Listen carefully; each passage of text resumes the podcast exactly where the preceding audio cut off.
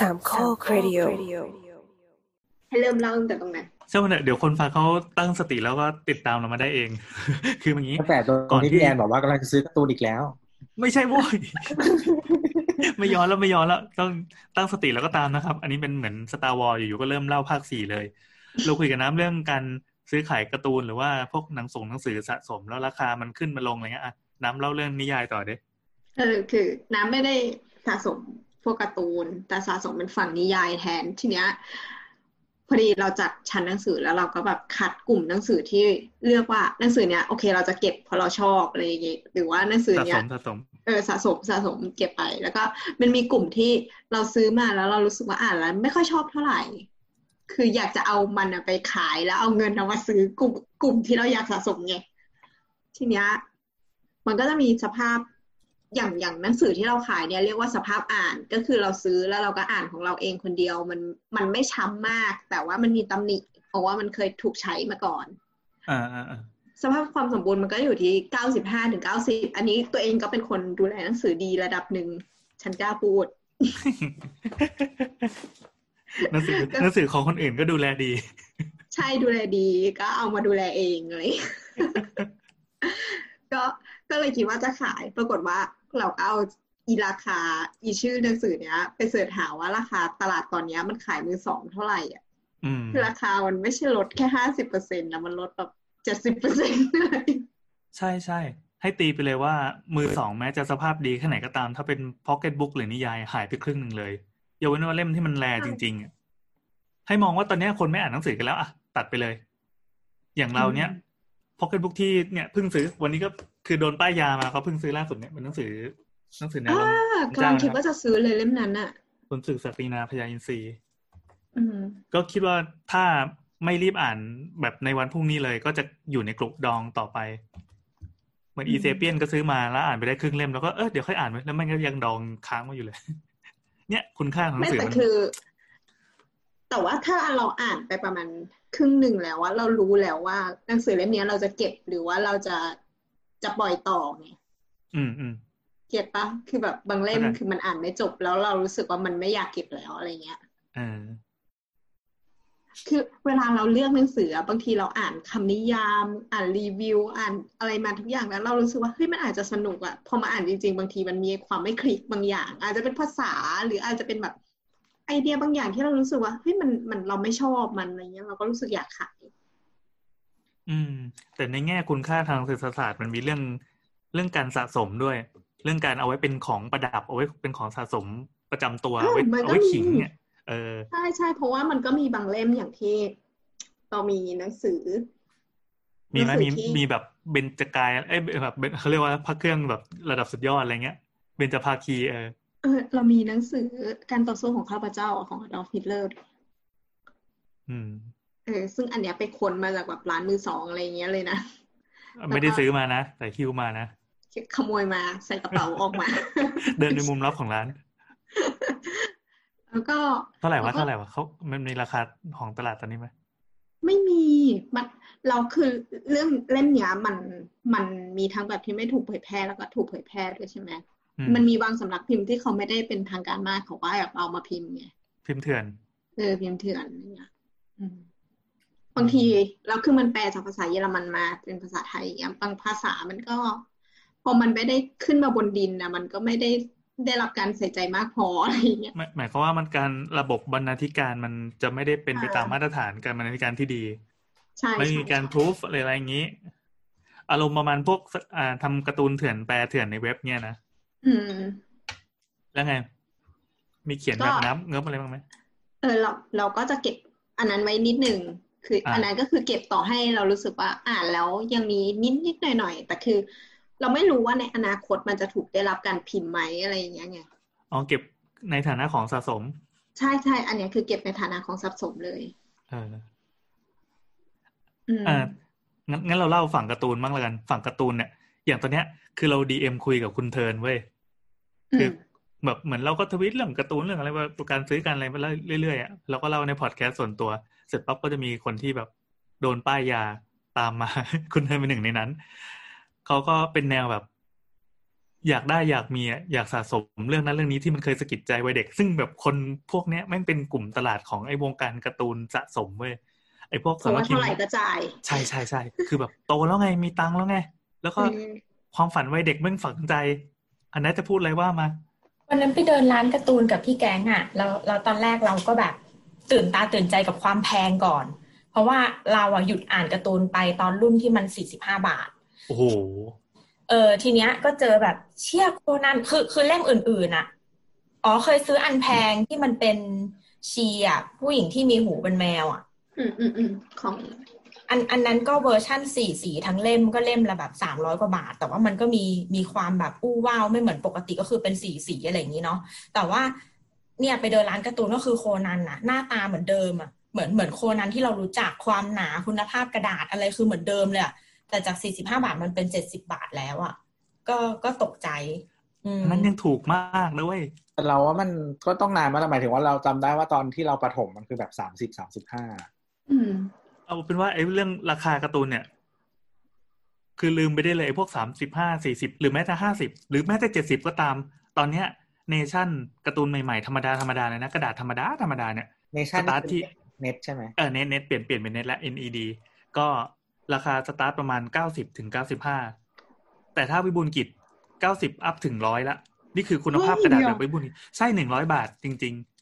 พี่บุญกิจเนี่ยนะกระดาษที่แบบหมึกเนี่ยเปื้อนนิ้วตลๆอดใช่เนี่ยกระดาษห่วยๆที่คนก็ด่ากันอะ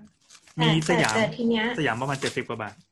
หันไปเห็นการ์ตูนเล่มหนึ่งที่นัดรู้จักมันอะบนออนไลน์ก่อน แล้วนัดก็ไม่เคยคิดเลยนะว่าการ์ตูนน้ำหน้าอย่างเงี้ย จะสามารถวางบนแผงหนังสือออกมาเป็นแบบ เป็นเล่มที่ตับจับต้องได้อะเรื่องอะไรวะรู้จักเรื่องพาราเรลพาราไดวะเดี๋ยวหาก่อนอุ้ยฉันพูดไปแล้วต้องเสียภาพลักษณ์ฉันแน่เลยทำไมมันเป็นการ์ตูนอะไรอะเหมือนเพื่อนโป๊ะเหรออะมาแนะนำพาราเรลพาราไดอะแล้วก็โอ้แบบเปิดมาก็เจอนมเลย มันมันเป็นมันเป็นโลกคู่ขนานกับ โลกจริง ๆ อะ เราเป็นเป็นโลกในเกม คือวันหนึ่งอะอยู่ๆตัวเอกก็คือแบบโดนดึงออกจากตึกตกตึกอย่างเงี้ย นึกว่าตายแต่พอฟื้นขึ้นมาก็คือฟื้นมาในโลกเกมอะอ่าอะโลกเนี้ยไม่มีผู้ชายเลยแม้แต่คนเดียวเป็นผู้หญิงทั้งหมด เพราะฉะนั้นผู้หญิงทุกคนอาจจะเซนซิทีฟมากแค่โดนผู้ชายจับปุ๊บก็คือแบบ พุ่งปรี๊ดเฮ้ย แล้วแล้วก็น้ำที่พุ่งออกมาจะตามอาหารหลักของของผู้หญิงอะหมายถึงว่าผู้หญิงคนเนี้ยเป็นเหมือนชาวป่ากินแต่แตงโมอะน้ำก็เป็นกลิ่นผลไม้อย่างเงี้ย ผู้หญิงคนนี้เป็นชาวเกาะอย่างเงี้ย น้ำก็เป็นขอเบรกขอเบรกขอเบรกตามไม่ทันเดี๋ยวก่อนเดี๋ยวก่อนขอตั้งสติแป๊บนึงน้ำพุ่งนี้พุ่งจับปั๊บแล้วพุ่งมาจากตรงที่จับหรือว่าไง น้ำคืออะไรสควอตเหรอเออเออสควอตมาจาก เออจากช่วงล่าง ไม่ใช่มาไว้น้ำนมอืมอะ แต่ว่าแต่ว่าถ้าถ้าแบบอะอันนั้นน่ะเหมือนเป็นกิมมิคของเรื่องเฉยๆแต่โอ้จริงโหกิมมิกซะใหญ่เลยไม่แต่จริง ๆ เนื้อหาของเรื่องอะมันสนุก ถ้ามองว่ามันเป็นเรื่องแอดเวนเจอร์เรื่องหนึ่งแบบปิดทั้งหมดเลยแต่งตัวมิดชิดอะมันสนุกมันเหมือนแบบ ตอนเนี้ยตอนเนี้ยยังไปไม่ถึงเฉลยเลย ไม่รู้ว่าตกลงอะพระเอกแบบเป็นคนจากโลกอดีต หรือว่าเป็นโลกคู่ขนานหรือว่าเป็นแบบมิติที่ห้าอะไรเงี้ย คือตอบไม่ได้แล้วก็แบบเหมือนเหมือนมันมี พระเอกมีความรักอยู่ในในโลกของตัวเองจริง ๆ แต่ว่าผู้หญิงคนนั้นอะกลายเป็นเทพแห่งลิษยาในโลกแห่งเกมที่แบบเหมือนสาปให้ผู้หญิงทุกคนเป็นแบบนี้หรืออะไรอย่างเงี้ยเออคือมันสนุกจริง ๆ ถ้าไม่ถ้าไม่นับถึงตรงนั้นอะแต่ประเด็นคือเราไปเดินร้านการ์ตูนกับพี่แกงแล้วหันไปอีกทีนึงอะหนังสือเล่มนี้วางอยู่บนหิ้งขายได้เฉยเลยอะซึ่งมันเป็นไปไม่ได้ที่จะเซ็นเซอร์เลยเว้ย คือมันเยอะเยอะเยอะเยอะมาก เราก็เลยถามว่าเฮ้ยมันขายได้หรอวะ ก็คือน้องเราบอกว่า เหมือนมันมันอยู่ใน อยู่ในคือเขารู้กันว่าสำนักพิมพ์เนี้ยไม่เซ็นเซอร์อะไรเลย แล้วก็เป็นเหตุผลด้วยว่าทำไมมันถึงแพง มันเล่มละร้อยแปดสิบาทอะอ่าชื่อสำนักพิมพ์ First Page Pro อันนี้เป็นลิขสิทธิ์นะนะ อืม นั่นแหละแล้วก็เลยทำให้เราหาอ่านในเว็บยากขึ้นด้วย ตั้งแต่เขาเอามาทำเป็นเล่มปุ๊บในเว็บก็เลยปลิวไปเลย อ่าวงวงการลิขสิทธิ์ก็คือถ้าเกิดว่ามีคนประกาศลิขสิทธิ์ปั๊บไอคนที่ทำสแกอ่าสแกนเถื่อนให้ดูในจะเลิกทำอันนี้เป็นจรรยาบรรณเว้ยใช่ใช่จรรยาบรรณโจร แล้วไม่รู้ด้วยซ้ำว่ามันเป็นเล่มจริง ๆนะนึกว่ามันเป็นแบบโดจินหรือเป็นอะไรสักอย่างอย่างเงี้ย คือแบบ เออการ์ตูนแบบนี้มันคือมันเหมือนเขาคือถ้าเทียบกับวงการเพลงก็เหมือนเป็นเพลงใต้ดินก่อนเนี่ยหรอแล้วก็มีคนค่ายเพลงหยิบเขามาออกเป็นแกมมี่อย่างเงี้ยหรอเรียกว่าไงดีวะมันมีการ์ตูนถ้าเป็นเมื่อก่อนนะสักสักห้าปีหรือสิบปีที่แล้วอะการ์ตูนแนวฮาเร็มจะเป็นที่นิยม เหมือนทำมาสนอง need โอตาคุแล้วกัน คือเราก็อยากมีฮาเร็มเป็นของตัวเองกันอย่างเงี้ย ก็เลยผลิตการ์ตูนที่แบบมีสาวตึงผมมาเต็มไปหมด แล้วก็เจ้ามึงจงเป็นผู้ชายอยู่ในกลุ่มนั้น แล้วแต่ละคนก็มาแสดง character ความตึงประเภทต่างๆ แต่เดี๋ยวนี้ถ้าเป็นช่วงไม่กี่ปีที่ผ่านมาจะมีโอตาคุหนักกว่านั้นอีกก็คือ โลกของเกมโลกเขาเรียกว่าแนวแนวอะไรว่าแนวต่างโลกหรืออะไรสักอย่างกติกาก็คือไอ้พระเอกหรือว่าตัวเอกเนี่ยจะต้องตายก่อน ตายเสร็จปั๊บไปโผล่ในเกมหรือไปโผล่ในอะไรก็ได้ที่ที่มันทัชกับคนอ่านอะแล้วพอมันมีโผล่มาเรื่องหนึ่งเรื่องสองเรื่องสามเรื่องสี่แม่งก็ใช้วิธีเดียวกันนะ จนกลายเป็นหนึ่งแนวไปเลย เกิดในต่างโลก ทีเนี้ย พอเกิดในต่างโลกมันก็เขาอยาจะกได้จะเนเนรรมิมิตตตัวเองได้เต็มใช่ที่จะแฟนตาซีด้วยวิธีไหนล่ะ ถ้าเป็นเมื่อก่อนอะเป็นยุคแบบนาเนียอะไรเงี้ยเดินเข้าไปในตู้เสื้อผ้าแล้วก็เปิดผลักเข้าไปหรือไม่ก็แฮร์รี่พอตเตอร์ต้องพุ่งทะลุชนอะไรอย่างงี้ใช่ไหมสมัยนี้คือมึงไปตายซะแล้วก็ไปเกิดใหม่เป็นโลกที่ดีกว่าชีวิตที่อยู่ในรูหนู เออ แล้วที่สำคัญคือต้องแบบต้องมีมนุษย์นมล้อมห้อมล้อมจำนวนมากอะไรเงี้ยแต่โอ้โชผมเพลิเนนนอะ โชเนนธรรมดาก็มีนมเยอะก็มีวันอะพีชอะเหมือนเหมือนอันนี้มันเป็นมันเป็นยุคแบบโพสโชเนนอีกทีหนึ่งอ๋อไอโชเนนอะจะบอกว่าเราแก่แล้วก็ใช่ คือเราเบื่อการ์ตูนแนวโชเนนที่คล้ายๆ แบบดาบพิฆาตอสูรที่มันโผล่มาภาษาอังกฤษชื่อใยไอยภาษาญี่ปุ่นชื่อใยบะอะไรสักอย่างอ่าคือเยะมากเป็นอย่างเงี้ยกันทุกเล่ม ถ้าบอกว่ามาแนวสายหลักหรือโชเนนอะ ทุกตัวมันจะต้องมีพลังพิเศษของตัวเอง มีสไตล์ของตัวเองเพื่อเพื่อให้แบบเวลาคนเอาไปเล่นตามเอาไปคอสตามอะไรเงี้ย จงดีไซน์ character ขึ้นมาให้เท่ๆ เสร็จปั๊บคือแขนขาจะไม่มีกล้ามอะไรก็แล้ว แต่จะถือดาบเล่มใหญ่เท่าควายได้แล้วก็ปล่อยพลังแรงๆ แล้วก็แต่ละคนก็มีพลังเป็น character ต่างกัน เหมือนกันทุกเล่มจริงๆ ไม่ว่าจะเปลี่ยนธีมเป็นเรื่องอะไรก็ตาม ก็เลยเราถ้ามีการ์ตูนมาแนวนี้เราก็จะขายทิ้งหมด ไม่ใช่แนวชอบผ่านแบบเรื่องที่มันแบบดีไซน์ครีเอทีฟมากกว่านั้นอะไรเงี้ยเมื่อกี้ก็เพิ่งกดไปเรื่องนึง วันก่อนพี่แก๊งบอกว่าคิดถึงเรื่อง Flame of l e g a มีใครเคยอ่านปะเราจำชื่อไม่ได้อะอะไรเปลวเพลิงฟ้าเลกะเนี่ยแหละ แต่แต่เราอะดูดูใน AXN มันชื่อ Flame of l e g a ก็คือผู้ชายเหมือนมีมีพลังไฟอะแล้วก็ไฟแบบเวลาปล่อยทีก็จะแปลงเป็นแบบมังกรวาลีเฮียอะไรไม่รู้แบบเออ แบบสนุกอะเป็นแนว เราเรามองว่าเป็นแนวเหมือนแบทเทิลอะคล้ายๆอืมคนอะ อืม แต่ก็จะมีคนมีพลังพลังวิเศษต่างๆ สมัยก่อนต้องรีบกลับบ้านไปให้ทันดู SN แล้วมันจะต่อกัน เป็นเคนชิน เป็นเฟรมออฟเลกะ แล้วก็แบบปิดท้ายด้วยยูวานเดอร์เลสอะไรเงี้ยเปลวฟ้าผ่าปัตภีเฮ้ยจริงด้วยว่ะ น้ำพุ่ง นี่หาอยู่อันนี้ดูพาราเรลในอยู่ในพาราไดพาราเรลแต่จริง ๆ แนะนำเนื้อเรื่องมันสนุก มันมีเงื่อนไขอื่น ๆ ด้วย เช่นแบบอ๋อจริง มันไม่มีคนแก่เลยด้วยทั้งโลก เพราะว่าผู้หญิงพออายุยี่สิบจะตาย เรียกว่าเป็เป็นนแบตาบซีสัตว์อะไรวะเออแล้วเป็นจันทร์สลาย และทางแก้คือผู้หญิงต้องเดินโดนผู้ชายอะอึบพออึบปุ๊บจะมีปานแดงขึ้นที่รอบคอโอ้ยจะมาไม่ตายตอนอายุยี่สิบอีกต่อไป ผู้ชายก็เลยต้องตะเวนอึบผู้หญิงตามที่ต่ไม่างไม่ให้เขาตายๆเออไม่ให้ตายแต่ว่าแบบวิธีการแก้คำสาปจริง ๆ คือมันต้องฆ่าเทพลิศยา แต่เทพลิศยาดันเป็นแบบผู้หญิงที่มันรักตั้งแต่สมัยเด็กอะไรเงี้ย อืม ซึ่งแบบสูญเสียความทรงจำในโลกนี้ ก็เลยแบบกำลังหาทางกันอยู่ว่าตกลงอะไรยังไงทำไมเขาถึงถูกเรียกว่าเทพลิศยานะอะไรเงี้ย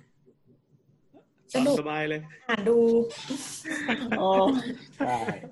ตอนแรกเราก็ว่าการ์ตูนเฮียอะไรวะ คือเพื่อนเหมือนส่งมาแบบ หยอกอะหยอกขำๆเหมือนแบบเออนัดลองอ่านเรื่องนี้สิอ่านไปอ่านมาเอากูติดแล้วจะพูดกับใครก็ไม่ได้ว่าแบบเฮ้ยฉันติดเรื่องพาราเลลพาราไดสนุกมากเลยแกอะไรอย่างเงี้ยซึ่งตอนนี้เขาก็รู้กันหมดแล้ว ก็ตัวบอกว่าอัดเล่นไม่ได้อัดจริง อัดจริงเลยเนี่ยแต่ลงจริงนะลงจริง ลงของวันอาทิตย์ เอายังเอายังอืมมากันห้าคนแล้ว อ่า เริ่มเลยนะ สวัสดีจ้า นี่คือรายการสาวสาวๆช่างเถอะมากันอีกแล้วนะครับ เราอัดกันวันที่สิบห้ากันยายนสองพันห้าร้อยหกสิบสามนะครับ แล้วก็ออกอากาศวันที่สิบเก้ากันยา ซึ่งตอนนี้คุณผู้ฟังอาจจะฟังกลางม็อบก็ได้สิบเก้ากันยาเฮ้ยเขาเขาจะมีม็อบไหมมีมีมีมีมีตกลงมีที่ไหนณวันณวันนี้เรายังไม่รู้ใช่ไหมก็ธรรมศาสตร์นั่นแหละอ๋อเหรอธรรมศาสตร์แล้วใช่แล้วแล้วที่เขามีดราม่ากันว่าสถานที่เขาไม่โอเค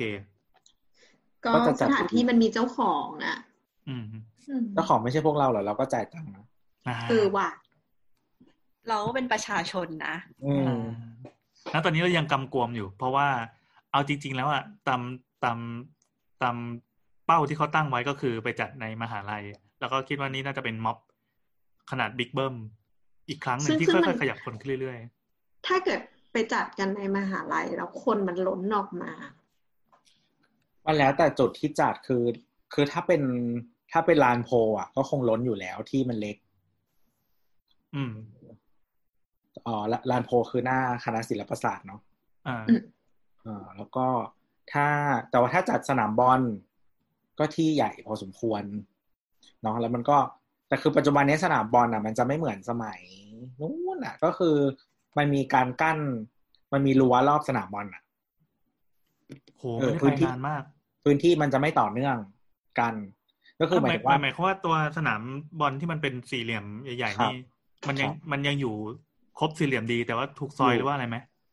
อ่าไม่ถูกก็คือเป็นสนามเต็มเป็นสนามขนาดเต็มอะครับ เล่น ก็คือใหญ่ๆนั่นแหละ แล้วก็มีลู่วิ่งเนาะแต่ลู่วิ่งจะไม่เต็มเนาะลู่วิ่งจะเป็นแบบสามช่องมั้งอืม แล้วก็จะมีศาลารอบ เออ แล้วมันก็จะมีรั้วกั้นรอบสนามบอลอะ ซึ่งเราผ่านรั้วนี้ไปได้ไหม เขาจะเปิดไว้อะ มัน เออเขาจะเปิดไว้แหละ ปกติมันผ่านได้ มันมีรั้วแค่บางด้าน ถ้าถ้าเขาถ้าจำไม่ผิด เพิ่งไปเดินมาก็ลืมหมด เออ มันมีแต่แต่เขาแต่พื้นที่มันจะไม่ต่อกันทั้งหมดอะหมายถึงว่าหมายถึงว่าอืมระหว่างสนามบอลกับถนน คือสนามบอลเนี่ยมันจะขนาบด้วยฝั่งหนึ่งเป็นคณะพาณิชยศาสตร์และการบัญชีเนาะ ด้านหน้าด้านด้านหนึ่งเป็นตึกโดม ด้านหนึ่งเป็นเหอประชุมหอประชุม อีกด้านหนึ่งจะเป็นเอ่อ คณะนิติวารสารอ่านินิติแล้วก็กิจตึกกิจกรรมนักศึกษาแล้วก็วารสารเรียงกันอ่าอ่านั่นแหละ ทีนี้ก็คือเหมือนจะเพราะเอ๊ะเอ๊ะเหมือนเหมือนฝั่งที่ฝั่งนิติไม่มีรั้วบางเออแบบต่อกันได้ แต่ฝั่ง เออ แต่ว่าฝั่งหน้าตึกโดมรู้สึกจะมีรั้วนะถ้าเขาจะถ้าจำไม่ผิด เออ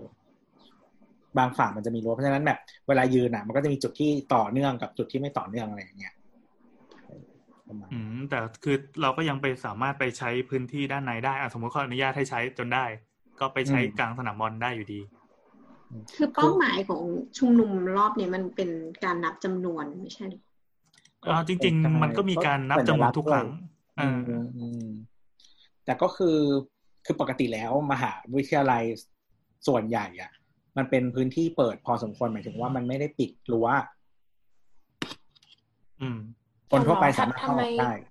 ทำไมเราเห็นตอนตอนที่เขาประชุมกันทีๆก่อนหน้าเนี้ย แล้วมีคนออกมาวิเคราะห์สองข้อที่ขัดกับสิ่งที่คุยกันอยู่ ข้อหนึ่งก็คือ ถ้าจะมีชุมนุมใดก็ตามไม่ควรบอกล่วงหน้า ไม่งั้นแบบอีกฝั่งหนึ่งเขาจะเตรียมตัวแบบตีต้อนรับมือเราได้ทันอะไรเงี้ย ส่วนข้อสองก็คือมหาลัยเป็นชัยภูมิที่ไม่ดี เพราะแบบ เหมือนไม่ได้ไม่ได้เป็นเรื่องอาถรรพ์นะ แต่หมายถึงว่ามีบทเรียนว่ามันเคยเกิดเหตุการณ์แบบนั้นมาแล้วแปลว่าทำซ้ำไม่ยากอะไรเงี้ยอืมก็คือจริง ๆเรา มันมีชุมนุมหลายแบบหมายถึงว่าหลังๆที่เรามีแฟลชม็อบกันใช่ไหมอันเนี้ยไม่ได้เน้นจำนวน เน้นเหมือนสร้างแบบ happening อะอืมเออ จะสร้างจะมี voice ทีมออนไลน์หรือว่าอ่าสร้างแบบอะไรบางอย่างขึ้นมาอะไรเงี้ย เพื่อบางทีกลุ่มเพื่อที่อะไรมาเพื่อพูด ใช่ใช่เพื่อเพื่ออะไรมันอาจจะมีเรียกร้องเป็นบางเรื่องหรือว่าอีกอีกอย่างหนึ่งก็คือม็อบสมัยก่อนอะ เราใช้วิธีการอยู่ที่เดิมเป็นเวลานานเนาะมันเหมือนจะแบบต่อเนื่องมันเห็นคนเรื่อยๆเนาะบางทีก็คือค้างกันเป็นเดือนอะไรเงี้ยแต่ว่าตอนนี้สถานการณ์นี้มันคือการที่มีแฟลชม็อบเรื่อยๆมันก็คือส่วนหนึ่งมันคือแทนจุดตรงนั้นว่ามันยังมีความต่อเนื่องในการเรียกร้องอยู่ แต่ลักษณะที่คนเข้าออกอะต่างกันไป ออทีเนี้ยบางม็อบอะที่เป็นลักษณะขนาดใหญ่อะแบบเนี้ยแน่นอนว่ามันไม่สามารถรวม คือถ้าเขาต้องการจำนวนเยอะมันไม่สามารถรวมคนด้วยเวลาอันสั้นได้ เช่นแบบเหมือนแฟลชม็อบที่แบบประกาศแล้วคนมาเลยอะไรอย่างเงี้ย มันค่อนข้างเป็นไปได้ยาก แล้วก็จะมีคนย้ำบ่อยๆว่าทฤษฎีของการชุมนุมในสมัยก่อนอะเรื่องเรื่องหลักสูตรม็อบอะของสมัยก่อนก็จะมา apply ใช้กับสมัยนี้ไม่ได้สักทีเดียวอืมอย่างตอนเนี้ยอ่าสมมุติว่ามีแกนนำหนึ่งคนโดนจับอืม เขาสามารถเรียกรวมได้เลยหน้าสอนอณตอนนั้นอืมแล้วก็สามารถปักหลักยืดเยื้อได้ทั้งคืน เช้ามาก็สลายหรืออะไรเงี้ย เออรวมแต่แต่แต่การเรียกแบบเนี้ยมันคืออาจจะเป็นหลักสิบหรือหลักร้อยคนนะ มันไม่ใช่หลักอ่าหมื่น อ่า แล้วแต่ความความแรงไงอืมของสถานการณ์ด้วย อ่า ใช่ใช่แต่ว่าทีเนี้ยพอ คือเข้าใจว่า หมายถึงว่า เพราะมันมีมันมีม็อบย่อยๆมาหลายใช่ไหมบางอันอะเขาอยากได้สเกลหมื่นหรืออะไรอืมซึ่งซึ่งแน่นอนมันไม่สามารถ แบบรวมพลังได้ภายในแบบสามชั่วโมงเนี่ยอืมอืมอืมอืมมันก็เขาก็เลยมีจะต้องมีการแบบกำหนดไว้ว่า ไอ้ยมีใช่ครั้งนี้เสร็จปั๊บเดือนหน้าเรามาเจอกันด้วยใช่อีเวนต์นี้ใช่ใช่ แล้วก็สเกลการการที่เขาตั้งใจจะจัดมันก็จะเยอะอย่างเช่น มันมีการเตรียมการเหมือนกันหมายถึงว่าฝั่งฝั่งที่ทำม็อบก็มีการเตรียมการอย่างเช่นเออเขาเรียกว่าอะไรอะเครื่องเสียงการปราศรัยจำนวนคนจะมาปราศรัยนู่นนี่นั่นอะไรอย่างเงี้ยทีมอีเวนต์อะ เออทีมอีเวนต์อาหารการกินนู่นนี่นั่นป้ายเปยอะไรเงี้ยนะก็ ก็มันก็มา มันมาพร้อมกับการที่ระยะเวลาที่เขาเผื่อมาข้างหน้าเนาะส่วนมหาลัยก็ความรุนแรง จริงๆมันทำคือคือส่วนหนึ่งอะ การที่เขาเรียกว่าอะไรการถือสื่ออะมันมันมันก็มีส่วนสำคัญเหมือนกันในการแบบ ในการควบคุมสถานการณ์หรือเหตุการณ์อะไรอย่างเงี้ยซึ่งเราก็ไม่รู้หรอกว่ามันจะเกิดอะไรไหมเพียงแต่ว่า การที่ทุกคนมีสื่ออยู่ในมืออะมันก็หลาย ๆ ครั้งมันก็ช่วยปรับสถานการณ์หรือว่าช่วยช่วยเขาเรียกว่าอะไรอะ มันกระจายเสียงออกไปได้ได้ค่อนข้างไกลอะไรเงี้ยเพราะทุกทุกวันนี้ทุกคนคือสื่อเนาะเป็นออนออนไลน์เลยอืมฉะนั้นสถานการณ์มันก็อาจจะไม่เหมือนเดิมก็ได้อืมก็หวังว่าอย่างนั้น ไม่มีอะไรเหมือนเดิม อืม อืมอะรอดูกันต่อไปแล้วก็ เราเราไม่แน่ใจว่าเราออกอากาศได้ไหมแต่เราก็ให้กำลังใจฝั่งนี้ คือจเอริงอๆเราสำหรับเราเราเชื่อว่าทุกคนถึงแม้จะเป็นสื่อเองอะ ก็มีความคิดเห็นส่วนตัวได้ มีการเชียร์หรือว่ามีสแตนอะไรอย่างเงี้ย ได้อืมเพียงแต่ว่ามันควรจะทำให้ชัดเจนไงแล้ว แล้วมันลากเส้นให้มันชัดๆแต่ว่าเราทำในฐานะอะไรแล้วเราพูดในฐานะไหน อืมอืม คือหมายถึงว่าตอนที่เขาเป็นสื่อที่เป็นสื่อจริง ๆ หมายถึงสื่คือหมายถึงว่า ความหมายของการเป็นสื่อสื่อมวลชนน่ะ บางครั้งน่ะ มันก็คืออาจจะต้องมีเรื่องที่เป็นแบบสำคัญมากเป็นพิเศษอย่างเช่นเรื่องการเสนอความจริง หรือว่าการเสนอข้อมูลหลากหลายด้าน แต่ไม่ได้แปลว่าเขาจะไม่มีความเห็นส่วนตัวไงอืมอืมแล้วแล้วการที่เรามีความเห็นส่วนตัวเนี่ย อย่างเช่น สมมติว่าเราเชียร์ฝั่งใดฝั่งหนึ่ง หรือว่าเชียร์อุดมการณ์ด้านใดด้านหนึ่ง ไม่ได้แปลว่าเราไม่ต้องรับรู้ความจริงด้านอื่นๆไงอืมเราสามารถพูดถึงความจริงทุก ๆ ด้าน หรือว่าข้อมูลหลากหลายด้าน โดยที่มันไม่ว่ามันจะเบนฟิตใครก็ตามอะโดยที่เรายังสามารถเชื่อในอุดมการณ์บางบางอันก็ได้มันมันแค่นั้นเองอะ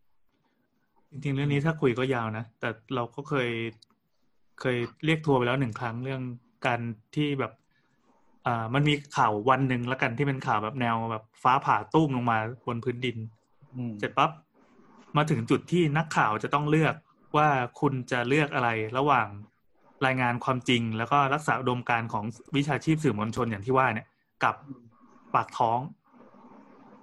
เออก็มีก็มีเพื่อนๆที่เป็นวงการสื่อนั่นแหละ เวลาเขามาพูดกันเขาบอกโอ้แบบ คืนนี้แบบสูบบุหรี่หลายตัวมากจนเช้า คือไม่รู้จะไปยังไง เพราะว่าอ่าอย่างระดับเบื้องบนเขาก็เขากดมา บอกว่าเฮ้ยกูให้กรอบมึงแค่นี้อืมเออเพราะว่าสุดท้ายแล้วมันก็จะไปพูดถึงเรื่องธุรกิจเรื่องเรื่องความเป็นอยู่ของตัวองค์กรของของข่าวเอง แล้วก็อืมรวมถึงเส้นสายสายใยอะไรต่างๆคอนเนคชันซึ่งเป็นโลกของผู้ใหญ่ซึ่งแบบโอ้เราเข้าไปไม่ถึงแน่นอน แต่ที่แน่ๆคือเขาก็บอกว่าเขาก็ต้องกลับบ้านแล้วเขาก็มีลูกเมียอะไรแบบนี้ กูจะต้องไปยังไงต่อดี แล้วจะต้องตัดสินใจภายในคืนนี้ด้วย เออเรามาถึงจุดที่มันเป็นทางแยกที่แบบผันกลับไม่ได้แล้วอะไรเงี้ย แต่สุดท้ายพอเหตุการณ์มันผ่านไปปั๊บเออเราก็เห็นแบบภาพว่า มันก็มีสื่อบางคนบางเจ้าที่เลือกไปทางขวา อีกเจ้าก็เลือกไปทางซ้ายอะไรเงี้ยแบบเลือกวิธี safe safe ในขณะที่ถ้าแบบเป็นพวกเราผู้เป็นที่ที่เป็นผู้ชม ก็จะแสดงความเห็นว่า มันยังจะมีอะไรต้องให้เลือกอีกเหรอระหว่างการยืนอยู่ข้างฝ่ายที่ถูกต้องอะไรเงี้ย เพราะว่าคุณเป็นผู้ชมไงเหมือนเรายืนอยู่หลัง เหมือนเราเป็นเด็กที่เกาะเก้าอี้เล่นเกมอะแล้วก็บอกเฮ้ยพี่ตีตัวนี้สิพี่ตีตัวนี้สิแบบเฮ้ยกูเล่นเอง คนที่เล่นกับคนที่เชียร์มันคงมีวิธีการมองวิธีการแบกรับ วิธีการเทรดออฟเทรดออฟที่ต่างกันเลยอืมถึงแม้เราจะมีวิธีการคิดเดียวกันก็ไม่ได้แปลว่าเราได้รับผลกระทบเหมือนกัน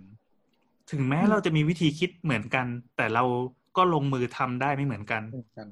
เหมือนกันเออแล้วบางครั้งสำหรับหลาย ๆ คนบางทีการที่เรา make choice หมายถึงว่าเราสร้างตัวเลือกอะไรบางอย่างให้ตัวเอง เราไม่ได้ตัดสินใจให้เราคนเดียวด้วยนั่นแหละประมาณนั้น ก็จริงๆอะคือคือ คือเหมือนถ้าเราเห็นอกเห็นใจมันไม่ไม่ไม่น่าใช้คำว่าเห็นอกเห็นใจคือ คือเหมือนเข้าใจอะอะเหมือนเข้าใจว่าไอคนนี้มันจะต้องแบกอะไรบ้างอะแล้วเราจะ เราจะไม่ถลำไม่ถลำลึกมากอะขอ ใส่ก่อนที่เราจะเป็นรายการเมื่อกี้อ่าเมื่อกี้ disclaimer แอครับนพูดว่าเหมือนแบบเอ่อเพื่อนเครียดมากก็เลยดูดบุหรี่ยันเช้าอะไรอย่างเงี้ย พอดีรายการเราก็มีก็มีเด็กฟังอยู่เยอะ ก็เลยจะบอกว่าการดูดบุหรี่จริงๆมันไม่ได้ทำให้หายเครียด การดูดบุหรี่มันช่วยมันแค่ช่วยเอาคุณออกมาจากตรงนั้นแปลว่าคุณไม่ต้องดูดบุหรี่ก็ได้ คุณก็แค่ออกมาจากตรงนั้น เช่นแบบไปเล่นกับหมาหรือเดินออกมาคุยกับเพื่อนอะไรอย่างเงี้ย เออเราไม่มีความจำเป็นต้องไปดูดบุหรี่เพื่อให้หายเครียด แล้วก็ถ้าไม่ดูดก็ไม่ต้องไปเริ่ม เพราะว่ามันเลิกยาก นี่คือดิเคมเรื่องเนี้ยเหรอ ใช่ใช่เราเคยอ่านมาเขาบอกว่ามันทำให้เกิดดิฟบลีดนะ ไม่เราเราไม่ควรทำให้มันมีข้อดี เพราะว่าจริง ๆ มันมันไม่มี อืมคือการดูดบุหรี่ทำให้คุณปวดอึเพราะมันเป็นสารพิษ ร่างกายก็เลยรีบพยายามขับออก เราก็เลยรู้สึกปวดอึเรากินกาแฟแล้วก็ปวดอึนะ เหมือนพลอยอยากจะพูดอะไรก็บางอเป็นย่างสารพิษอย่างหนึ่งเหมือนกันอะยังไงครับเออจริงๆที่คุณน้ำบอกว่ามันทำให้เราหายใจเข้าลึกออกยาวมากขึ้นถูกค่ะ การสูบบุหรี่มันคือการสูบอัดควันเข้าไปในปอด แล้วก็เอาออกมาใช่ไหมมันก็คือเหมือนกับว่าเราอะหายใจเข้าลึกออกยาว เป็นหลักการเดียวกันกับวิธีการคลายเครียดอย่างหนึ่งเหมือนกัน เหมือนเป็นเขาเรียกว่าอะไรนะ เป็นแบบหายใจ เวลาการฝึกหายใจเราจะหายใจสั้นๆอ่าอืมแบบอย่างเงี้ยนึกออกไหมแต่ถ้าเกิดว่าเราหยุดแล้วเราลองหายใจเข้าลึกออกยาวอะ มันก็จะช่วยเหมือนแบบ release เรื่องความเครียดได้ด้วยอืมอืมอืมเพราะฉะนั้นคนที่เครียดสูบบุหรี่ถึงรู้สึกว่าหายเครียด เพราะว่าเขาได้หายใจเข้าออกยาวๆนั่นแหละ เพราะฉะนั้นก็ทำอย่างที่คุณนัทบอกหายใจเข้าลึกออกยาว โดยไม่ต้องสูบบุหรี่ไปเล่นกับหมา รดน้ำต้นไม้ ใช้ยาดมแทนได้ไหม พอใช้ยาดมเลิกมันจะดมนานไม่ได้ปะไม่รู้ เออ เราแสบจมูกแต่เราแต่สามารถที่จะเอาแบบยาดมเสียบจมูกไว้แล้วก็หายใจเข้าออกได้เรื่อยๆอะมันมันมีสิ่งที่ไม่ใช่ยาดมนะ เขาเรียกเป็นเป็นตลับอะเรียกว่าแบบ sniff box อะไรอย่างเงี้ย หรือว่าเออ focus box มันจะมันจะใส่อย่างอื่น เช่นแบบอย่างสูตรของฝรั่งก็จะมีเลมอนซินนามอน อบเชยอะไรเงี้ยเบอร์กามอตมะกรูดอย่างเงี้ยเออ ด้วยหน้าตาเป็นตลับแบบเหมือนลิปมันอย่างเงี้ยอ๋อ แล้วก็แบบ มันก็จะเป็นกลิ่นที่แบบไม่ไม่หลักเท่ายาหอมของไทยหรืออะไรเงี้ยเออมีหลายสูตร มีเรื่องแบบโฟกัส มีเอเนจายมีแบบช่วยให้นอนก็จะเป็นดมคาโมไมล์อะไรเงี้ยอืมเราของชอบชมจะรมให้ชนมนโอมืออะไรอย่างงี้นะ ใช่ชอบด้วย แพ็กเกจก็สวย แต่จริง ๆ ทั้งหมดมันอยู่ที่ใจอะ ไม่ต้องไปพึ่งอะไรอย่างนี้หรอกขครัองบชอบค่ะไม่ไม่บางคนเขาอยากได้ทูไงอย่างเช่น อ่า คือแบบ เหมือนอย่างที่บอกว่าบุหรี่มันบังคับให้วิธีการสูบแบบนี้ใช่ไหมอืมเออ ก็คือ แต่ว่าถ้าเราโฟกัสได้แล้วก็จะใช้ยาดมหรืออะไรก็นะบุหรี่ซองกี่บาทร้อยหกสิบห้าโหแล้วแต่ยี่ห้อ โอเค เรามีทางออกให้แล้วคุณไปซื้อ Parallel Paradise นะครับเล่มละประมาณร้อยเจ็ดสิบร้อยแปดสิบเนี่ย เท่ากันใครเครียดไม่อาจจะหายใจเร็วกว่าเดิมนะ โอ้ย ต้องการอินเสิร์ตเสียงพี่แกงโน่นนี้โอ้โหโอเค สวัสดีนี่คือรายการเสาร์เสาร์กันอีกครั้ง อันนี้เราอัดกันวันที่สิบห้าแล้วออกอากาศวันที่สิบเก้านะครับพูดไปแล้ว EP นี้เป็นอะไรวะ ช่างเถอะปะตั้งเถอะเป็นช่างเถอะนะครับ พบกันอีกแล้วแต่ยังไม่ได้แนะนำตัวพูดพูดไปแล้วแต่ยังไม่ได้แนะนำตัวเดี๋ยวเดี๋ยวขอดูก่อนว่าเป็น EP ที่เท่าไหร่แล้วเนี่ยช่างเถอะคนเนี้ยอ๋อร้อยหกสิบเก้าปะคราวที่แล้วเป็นเชียงใหม่เออโอเค EP ที่หนึ่งร้อยหกสิบเก้านะครับ แนะนำตัวกันอีกที สวัสดีนี่แอน แนทค่ะ น้ำค่ะว่าครับพลอยค่ะ เย่มากันห้าคนนะครับ เดี๋ยวอาจจะมีผูกๆโผล่ๆมาอีกนิดหน่อย เรามาเจอกันอีกไอแล้วเต่าเราไอเต่าแอะแอะแอะแอะก่อนที่เราจะเริ่มเข้าคำถามนะครับ แล้วก็คุยอิเล็กเคขากันมาตามสไตล์ก็รอไปครึ่งชั่วโมงแล้ว เดี๋ยวขออนุญาตตัดเข้าเพลงก่อน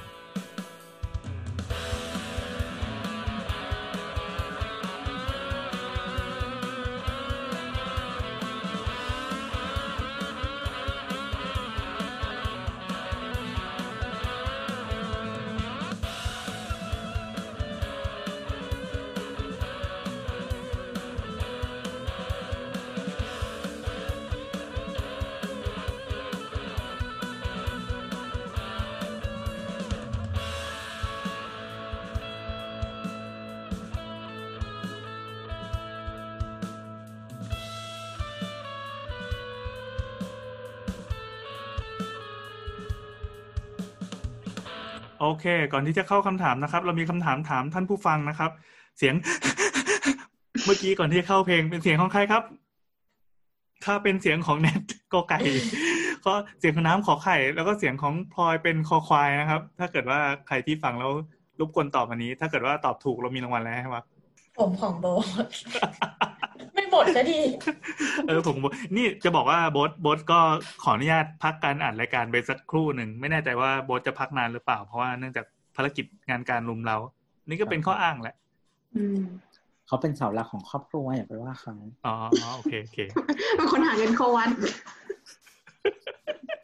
อยู่ก็บูลลี่ไม่อยู่ก็บูลลี่อย่างนี้เหรออืมอ่ามาเข้าคำถามกันเถอะอยังคุณแปลงละอยังคุณเป็นไอ้ไข่ก็จะแบบหาเงินเข้าจังหวัดได้เยอะมาก มีใครไม่เก็ตไอ้ไข่บ้างไหมจริงป่ะน้ำไม่ไม่รู้จักอะพอรู้จักไหมไอ้ไข่ไอ้ไข่รู้จักรู้จัก แล้วรู้ไหมมาจากว่าตอนนี้ไหนแบบเหรอตอนนี้มีแฟรนไชส์จำนวนมากอะรู้ป่ะมากอ้าวคือไม่อะไรรู้อะหรอคะทุกคนอ้าวงั้นให้พลอยเล่าให้น้ำฟังเอาก่อนที่จะเข้าคำถามนะครับ มาเรื่องไอ้ไข่ อะไรวะรายการนี้ ก็คือไอ้ไข่อะ เป็นเหมือนแบบว่า อะมีวัดวัดหนึ่งที่จังหวัดนคร สีธรรมราช อ่านครศรีธรรมราชกำลังกำลังรออยู่ว่าจะบอกว่านครอะไรในหัวคือนครราชสีมาแล้วก็แบบ เอ๊ะ ไม่ใช่ นั่นแหละ แล้วก็เหมือนกับว่า เวลาใครไปไหว้ไอ้ไข่อะ ก็ก็จะสมความปรารถนา ข้อมูลจากพี่โอบอกว่าโอ้โหแล้วเขาเด่นสายตรงดังเรื่องการค้าอะไรประมาณเนี้ยธุรกงธุรกิจ นี่เออจะต้องไปย้อนประวัติไอ้ไข่นะไอ้ไข่นี่ไม่ใช่ ไม่ใช่พระ ไม่ใช่ผู้ทรงศีลไม่ใช่คนศักดิ์สิทธิ์ใดทั้งสิ้นอะน่าจะเป็นประน่าวัจะติเป็ขอนงเด็กไอ้ไข่จากจากที่ฟังมาจากพี่โอครับก็คือเขาเป็นเหมือนแบบเป็นเด็กวัดอยู่ในวัดอะไรเงี้ย แล้วก็เสียชีวิตนันนี่แล้วก็มีคนมาตั้งศาลให้ แล้วก็มีคนไปไหว้แล้วจากนั้นก็มีความศักดิ์สิทธิ์ใด ๆ เกิดขึ้น แล้วก็มีอีเวนท์ที่ว่ามีคนเอาของเล่นไปถวายเยอะๆ แล้วทางวัดก็รู้สึกว่า ของเล่นดังกล่าว มันแบบกินที่วัดนูนนันนีโนนทางวัดก็เลย ไปขอว่า เอาของเล่นไปนะนั่นนี่ แล้วก็มีการมีความไม่พอใจมี event something เกิดขึ้นในวัดที่น่ากลัว แล้วเขาก็บอกว่าเออไอ้ไข่นี่ศักดิ์สิทธิ์ยิ่งนักแลคนไปก็เลอ่านมายจากไหนนะเอ้าทำทำเรื่องไม่ดีก็ศักดิ์สิทธิ์ด้วยเหรอ มีอำนาจเยอะ เออ มีอำนาจเยอะเขาก็เหมือนแบบแสดงอภินิหารให้ดูว่าเขาแบบเขามีจริงนะจ้าอะไรเงี้ยสุดจะท้ายบอกว่าสะคือศาลน่ะ ไม่จำเป็นจะต้องเป็นคนดีเว้ยคือเป็นอืมใครก็ได้ที่เกิดแบบคนไปอธิษฐานไปขอพร เสร็จปั๊บก็ให้โชคกลับมามีอภิตอนนินี้หาก็รศักดิ์สิทธิ์แล้ว ให้เออให้คุณให้โทษได้ เหมือนเราก็จะเห็นว่ามีบางครั้งมีสารของฆาตกรก็มีสารของโอ้ชาวบ้านธรรมดาที่ตายแบบพิลึกพิลึก หรือไม่ก็เป็นแบบ เฮี้ยนขึ้นมาแบบแม่นาคอะไรอย่างนี้ก็ได้ก็ดัง เหมือน YouTube เลยอะ แบบคอนเทนต์ไม่ดีก็ดังได้อะไรเงี้ย เออ อะไรแบบนั้นก็ปกติปะอืมอะคนอะแบบกลับมาที่ไอ้ทำไข่อะไรห่วยๆดังเยอะแยะ กลับมาครับ นั่นแหละค่ะ ก็มีคนไปไหว้เยอะขึ้น แล้วก็ช่วงนี้จะเห็นว่าคนไปเที่ยวนครเยอะมาก เพราะว่าส่วนหนึ่งคือไปไหว้ไข่ด้วยแหละอะไรอย่างเปิดเงี้ยเปิดนิวรูทนะ มีสายการบินเปิดนิวรูทใช่ใช่ใช่เพื่อไปไหว้ มีสายการบินหนึ่งที่เหมือนแบบ ไปไหว้ในในเที่ยวบินนี้ แล้วก็แจกเหรียญไอ้ไข่หรือใดๆ relate to ไอ้ไข่ด้วย ก็คือมีความมูเตลูส่วนถามว่าพอรู้จักไอ้ไข่ได้ยังไงแน่นอนค่ะสายการบินไปทลาอสมนะฮะอะไรนะครับ เคยเคยบินปะไม่เคย อ๋อคิดว่าแบบเคยแบบทำรูทไอ้ไข่เหมือนกัน ไม่ใช่ไม่ไม่ไม่สายการบินทอสมเอออ๋ทออสมนะคะครับครับครับสีส้มๆนั่นแหละครับ อืมก็แล้วแล้วตอนนี้แล้วตอนนี้ล่าสุดนะครับ คือพอไอ้ไข่สาขาดั้งเดิม สาขาต้นตำรับเนี่ย พอฮิตถล่มทลายไปทั่วบ้านทั่วเมืองนึกภาพว่าตอนนี้เราย้อนไปยุคของอะไรนะไอโอริโออะเขาเรียกว่าอะไรนะจตุคามรามเทพค่ะ เออเออเออแบบนั้นอะแบบนั้นอะ ณตอนเนี้ยสองพันยี่สิบนะครับ ในขณะที่แบบนาซาค้นพบสิ่งต่างๆ รอบจักรวาล เราสิ่งมีชีวิตที่ดาวศุกร์ก็คือพี่เตี้ยตอนเนี้ยไอ้ไข่ก็มีกระจายไปตามวัดดัง ๆ ที่เป็นแนวแบบขายขายความศักดิ์สิทธิ์อย่างที่ปทุมก็ไได้ปะวะมันก็น่าจะมีได้ที่เดียว ไม่รู้ ตอบยังไงวะแล้วคือเขาแบ่งเขาแบ่งอะไรอะเขาแบ่ง ไม่รู้เขาอาจจะมโนขึ้นมาก็ได้ คือให้ไข่ให้มันไม่มีตัวตนอยู่แล้วอืมให้เธอคิดว่าเรามองว่ากระดูกศัพกดิ์สิทธิ์ระพุทธเจ้ามันแบ่งได้เยอะขนาดนั้นจริงเหรอ ได้จริงได้จริง อันนี้เป็นความศักดิ์สิทธิ์อะโอเค ก็ที่ปทุมก็มีสาขาหนึ่งแล้วก็อะไรเอาวะที่มีได้ด้วยเหรอวะที่ล้ำที่สุดก็คือ วัดห้วยมงคลครับ after you ปะเนี่ยมีสาคขาล้ายๆได้กันด้วยคล้ายๆกัน คือมีมีซอสที่เดียวแล้วก็เปิดเฟรนไชส์ก็น่าจะมีเซ็นสัญญาหรืออะไรกันสักอย่างห้วยมงคลเนี่ยเขาสร้างไอ้ไข่ใหญ่ที่สุดในโลก โอเคไหม วันนี้ biggest scrotum โอ้โหเขาทำไม่ใช่ธรรมดาคือทำจากไม้ตะเคียนพันปีด้วย คือไม้ตะเคียนพันปีพันปีจริงหรือเปล่าก็ไม่แน่ใจแต่คือเขาบอกว่าไม้ตะเคียนพันปี แล้วก็มีแจกเหรียญเนื้อว่านในไข่ทำจากว่านมงคลเก้าชนิดให้กับคนที่มาทำพิธี อันนี้ก็คือพิธีผ่านไปแล้วนะเขากำลังสร้างอยู่จริง ๆ แล้วก็เกิดจริง ๆ ก็ใครที่ที่ศรัทธาก็ไปไหว้ไอ้ไข่ได้ อืมครับ มันมีไอ้นี่ด้วยอะคือเหมือนวงการขอพรแบบใหม่อะเขา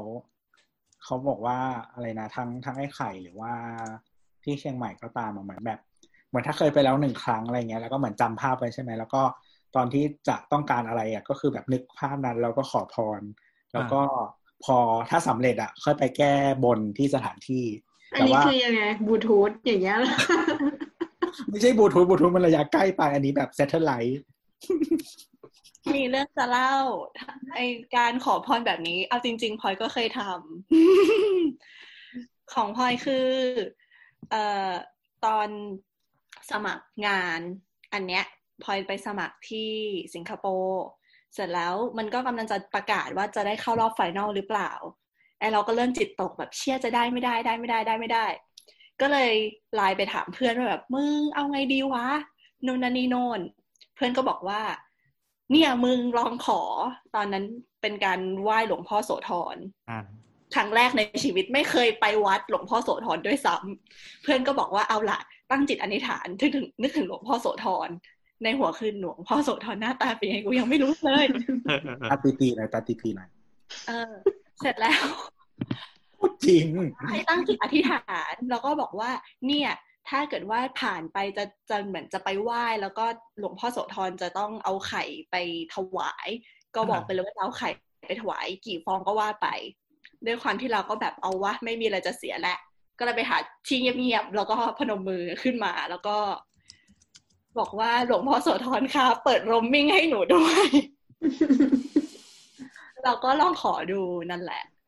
เออเออแต่ที่นี่วัดนี้เขาฮิตเขาฮิต ไข่ไข่กัน ใช่ใช่ใช่ถวายไข่นั่นแหละเราก็รู้สึกว่าหลวงพ่อโสธรได้เปิดโรมมิ่งให้เรา อืมจะเป็นวัดมาเฟีย ยังไง เต็มไปด้วยมาเฟียอิทธิพลมาเฟียที่เป็นคนหรือมาเฟียที่เป็นพระมาเฟียที่เป็นคนแบบผลประโยชน์เยอะอะไรอย่างเงี้ยโอเค คนแถวนั้นเขารู้กัน คือเรื่องเรื่องไข่ของวัดหลวงพ่อโสธรไม่ใช่ไข่ของหลวงพ่อไม่ได้ไม่ได้คนศรัทธาเยอะนะครับ ก็ไข่ที่ญาติโยมเอาไปถวายเนี่ย ทราบว่ามันเป็นธุรกิจอันยิ่งใหญ่อลังการของของพื้นที่โดยรอบวัดนั้น มีคนที่รวยแบบรวยมากมากมากมากๆจากการขายไข่ แล้วก็มีธุรกิจที่รับช่วงต่อจากการเอาไข่ไปไหว้เสร็จปั๊บเอาไข่ไปทำอะไรต่อเนี่ย คือไม่ได้ไปกินนะสุจำไม่ได้แล้วสุดท้ายไปจบที่ไหน แต่คือวันๆน่ะจำนวนไข่มันมหาศาลมาก เข้าใจว่าแบบเป็นอุตสาหกรรมท้องถิ่นระดับไม่บางทีย่อยเขาบนทีเป็นร้อยเป็นพันฟองอะๆอ่าใช่ใช่ เมื่อกี้เราส่งรูปรูปหนึ่งไปในกลุ่มสาวๆในไลน์นะเขาบอกว่าแบบหัวหมูอะก็มีที่คนเอาไปถวาย แต่ว่าเป็นคนละวัดกันนะ เป็นวัดที่นครปฐมถวายทีหนึ่งห้าร้อยหัว ภาพที่เห็นนะเขามีภาพข่าวมา เป็นภาพของหมูหัวหมูอะก็คือศพหมูอะที่เป็นหัวอย่างเดียวอะตั้งเรียงกันห้าร้อยหัว เป็นหัวที่เป็นสีน้ำตาลน้ำตาลแล้วผิวเมือกเมือกมันมันๆนะหมูหันหน้าไปทางเดียวกันเหมือนกองทหารเป็นกองทัพขนาดใหญ่นึกภาพว่า วันหนึ่งแบบมนุษย์ต่างดาวที่รูปร่างหน้าตาเหมือนหมูแบบลงจอดยานบนโลกจอดตรงนี้แล้วก็เชี่ยอะไรวะเนี่ยไอ้มนุษย์กูจะฆ่ามันให้หมดโลกฆ่าล้างกเผ่าลัวพันธุ์หัวหมูอะเออเออน่ากลัว จริง ๆ คนเรานี่แบบบาบาริกมากเลยนะ แบบเรา sacrifice เยี่ยมอะเออ เราเราไม่กินเขาธรรมดาเราเหมือนแบบบูชายันเขาก่อนกินอะไรเงี้ย เอาเขามาเล่นก่อนกินอะไรเงี้ย sacrifice เป็นแบบ pig sacrifice อย่างตอนข้านั้นต่อไปหมูเลยแล้วไปเดินห้างหนึ่งกับพี่แกงอะ เราก็เห็นเขาเอาตู้ปลามาตั้งเยอะๆใช่ปะก็อุ๊ยสวยดีเดินไปดูกันดีกว่า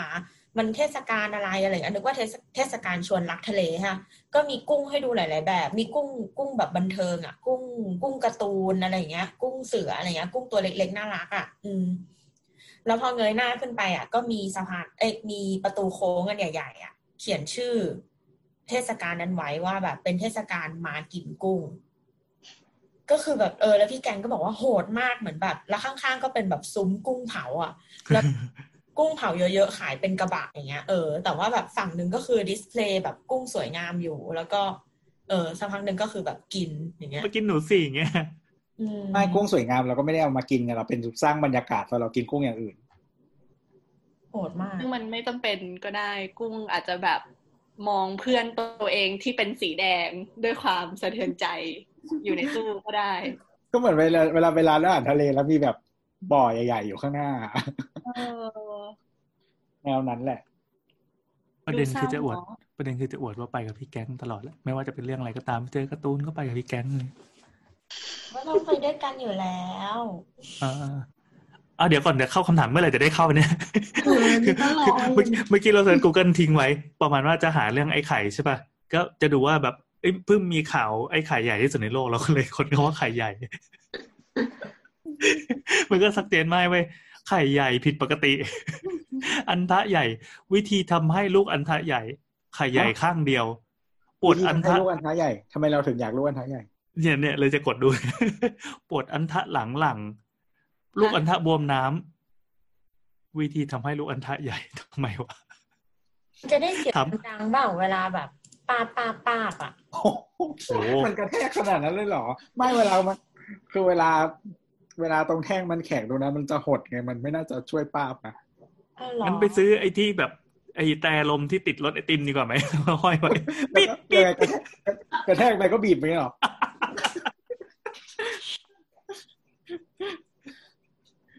อ๋อคำถามคำถามคำถามคืออะไรลืมไปแล้วคำถามคืออะไรวะยังไม่ได้ถามเลย อะไรไม่ได้ถามหรอแป๊บนึงหาคำถามก่อน อย่าลืมนะครับ ส่งคำตอบมาว่าเสียงฟืดฟาดตอนก่อนเข้าเพลงเป็นเสียงของใครโอ้ยได้ได้รางวัลเป็นไอ้ไข่ เดี๋ยวมีคำถามคนตอบถูกแล้วต้องลำบากหาไอ้ไข่มาให้เขาอีก มันก่อนไปเดินห้างอะก็เหมือนแบบร้านร้านขายแบบเครื่องรางของขลังก็มีมีทุกร้านเลยอะมีอะไรเขาขายหรือว่าเขามาตั้งมีให้ไข่มีให้ไข่อ้าวจริงป่ะจริงเหคืรออมันขายเฮ้ยเป็นเรื่องเราปกเพิ่ติงเหรอเคยรู้จักเนี่ยพูดเลยอ๋อเหรอเราคิดว่าแบบมันลิมิเต็ดซะอีกไลคือเราลารู้เขารู้จักเราเราอะรู้จักมาสักพักหนึ่งแล้ว พอเข้าไปในกลุ่มธรรมศาสตร์และการมูเตลูอ๋อตัวเป็นสายโม แล้วก็แบบคือ มันก็ค่อนข้างดังพอสมควร โดยเฉพาะคนที่ทำการค้าขายอะไรอย่างเงี้ย ก็คือคนก็คือมาบูชาไอ้ไข่เสร็จแล้วก็ไปขายของในกลุ่มธรรมศาสตร์ อีกทีหนึ่งอีกกลุ่มหนึ่งเดี๋ยวนี้ตัวยังใส่อยู่ไหมไลลาไม่ได้ไม่ได้ไม่ได้ใส่เป็นประจำอะครับ อ๋อแล้วก็มีเนี่ยเห็นไหมตัวเป็นสายนี้นะครับ เบอร์มงคลใช้เบอร์มงคล เนี่ยเห็นไหมเห็นไหมเห็นไหมไม่เป็นสิ่งปริศนาจริงๆวะอะไรวะ กับคนคนนี้คำถามว่ายคำถามเดี๋ยวมันมีเจ็ดข้อ จากคุณอีซิมซี่เอ่อเราสามารถมีวิธีไหนข้ามถนนโดยไม่ต้องโดนโดยไม่โดนรถชนบ้าง โจทย์คือคนแก่คนพิการเป็นโรคหัวใจคนท้อง ควรทำทางเท้าแบบไหนที่ตอบสนอง ต่อคนกลุ่มนี้มากที่สุดครับ ให้ไปฟังช่างเถอะครับได้ที่แหเราละตอบไปแล้ว จริงๆก็คือทางม้าลายนั่นแหละฮะอืม ง่ายสุดทำมาสะดวกสุดทางม้าลายแล้วก็คือตรงทางเท้าก่อนที่จะถึงทางม้าลายเนาะมันจะต้องมีสโลปลง ให้คนที่ใช้วีลแชร์ลงได้อืมอืมคือเรานึกนึกออกเลยว่าถ้าไปถามจันวีระแม่งจะต้องโดนคำตอบแบบใจร้ายว่าทำใจมันไม่ใช่เรื่องของเราเลย ไม่ใช่เรื่องของเราที่ จะไปจะไปผลักดันอะไรมันได้อะมันเป็นเรื่องของเราทุกคนอะมันเป็นเรื่องของเราทุกคนสึว่ไม่เห็นด้วยนะ ไม่ใช่ไม่ใช่หมายความว่า อ่าเราเคยคุยกันในเรื่องใน EP ที่ว่า what makes a city happy ใช่ไหมอือฮึที่เอ่อจะเป็นโปรเจกต์ไม่ใช่โปรเจกต์ทดลองเหมือนเป็นโปรเจกต์ที่ลองดูว่าสามารถทำให้เมืองมันดีขึ้นกว่านี้ได้ยังไง เขาก็มีการทำเช่นแบบ ไอ้ทางม้าลายเนี่ยก็เป็นหนึ่งในโปรเจกต์พวกนั้นอืมก็มีอันหนึ่งที่เรารู้สึกว่าเออทำแล้วน่าสนใจดีคือ ยกไปเป็นเนินขึ้นมานิดนึงก่อนที่จะถึงทางมาลาย ซึ่งไอสิ่งเนี้ยใช้ได้ผลในเมืองหมายถึงหลังเต่าหรือว่าอะเป็นหลังเต่าดินถนน อ่าเป็นเป็นทั้งเนินเลยทั้งเนินเลย ว่าถ้าวิ่งมาถึงตรงนี้ปั๊บรถจะต้องชะลออยู่ดีเพราะมันจะต้องขึ้นเนินแล้วเนินนั้นก็เป็นทางมาลายให้คนข้ามอะไรเงี้ยอ่าหรือระบบหลังเต่าหรือระบบไอเสาหรืออะไรก็ตามมันก็มีการทดลองมาแล้ว แล้วก็นั่นเลมียพวกจริงๆก็มีทาสีทำเส้นซิกแซกหอืรือมว่าทำเอ่อทาแบบทำวัสดุผิวที่มันชะลอ อืม ก็มี เพราะว่าคือเหมือน คือยังไงขับไปก็รู้สึกอะว่ามันว่ามันทำให้รถมันชะลออะอืม ตอนตอนมันออกมาใหม่ๆ อะ ไอ้วิธีทาสีให้เป็น 3D อะ เหมือนเห็นว่าแบบ เห็นว่ามีเสาหรือมีอะไรบ้างนึกออกปะอืมคนจะได้ชะลออะเรารู้สึกว่าแบบอุ้ยว้าววันนี้คือนวัตกรรมมากเลย แต่ออกมาได้ไม่นานเองมั้งก็มีคนบอกว่าไม่ดี เพราะว่าบางคนแบบหักหลบแล้วยิ่งเกิดอุบัติใช่เหตุเพิ่มอืมอืมใช่ ก็เลยล้มเลิกไป แล้วก็เห็นล่าสุดเห็นมีบอกว่า ที่จีนทำเป็นแบบเหมือนโฮโลแกรมเลยอะเป็นยิงยิงไฟอะแล้วให้รู้สึกเหมือนมีกรงลงมาครอบหรืออะไรเงี้ย เออ ก็ก็ไม่รู้ว่าจะส่งผลเหมือนหรือต่างกันกับการที่มีรูปสามมิติบนพื้นอะไรเงี้ยอืมคือคือบางอันเนี่ยมันจะต้องอาจจะต้องทำในเขาเรียกว่าอะไรทดลองเป็นสเกลเล็กก่อนเนาะก่อนที่มันจะขยายออกไปว่ามันแบบอะได้ผลแล้วก็ไม่มีไม่มีผลที่เราไม่คาดคิด อะไรอย่างเงี้ย ก็คือการการดีไซน์พวกเนี้ย detail พวกเนี้ยมันก็ช่วยได้ อืม เออยกตัวอย่างยกตัวอย่าง เช่น ที่มันเคยมันไม่เคยมีแล้วมันก็พอมีแล้วก็รู้สึกว่า work ดี ก็เช่นไอตัวเลขเขาดาวตรงสี่แยก อันเนี้ยพอพอทำปั๊บเออ คนก็รับกันได้ แล้วก็เห็นว่ามันสร้างประโยชน์ แล้วก็มันมีอ่บางที่ที่มันไม่ดีด้วยนะอะยังไงยังไงแบบที่เลขมันเกินสองร้อยขึ้นไปอะไรไม่ใช่เงี้ยไม่ใช่คือเหมือน คืออันนี้ที่บ้านต่างจังหวัดอะคือมีมีใช้มานานมากนะอ่าเข้าใจละเออแต่ว่าบางแยกอะต้องยกเลิกไป เพราะว่ามันทำให้คน มันมีคนที่ละเมิดกฎเพราะว่าเขากะเวลาจากตัวเลขอะไรอย่างเงี้ยอ่าอ่าอ่าอืมพอละเมิดกฎสักอย่างมันก็ไม่ work ละอะใช่แค่ใช่แค่แค่จะบอกว่ามันก็มีการทดลอง ค่อยๆ ขยับไอ้แบบเนี้ยแล้วก็บางอันที่เฮ้ยถ้ามัน work มันก็จะไปใช้จริงใช่ใช่ก็ขยายตัวไปที่อ่าอื่น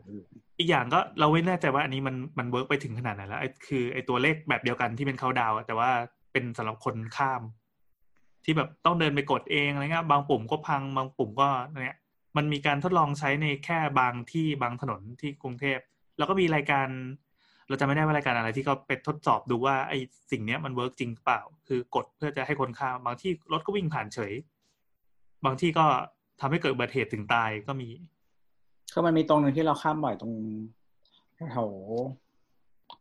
ยังไม่ถึงโชคชัยสี่อะแต่มันมีมันมีเหมือนแบบ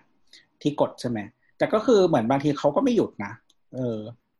วังหินอะไรอย่างงี้ป่ะแถวนั้น ใช่ใช่ตรงนั้อ่านอะอันนั้นอันนั้นรายการเขาไปถ่ายจุดนั้นเหมือนกัน ก็เพราะว่าจุดนั้นก็ เป็นจุดที่รถรถหยุดนะ ถือว่าหยุดแล้วนะ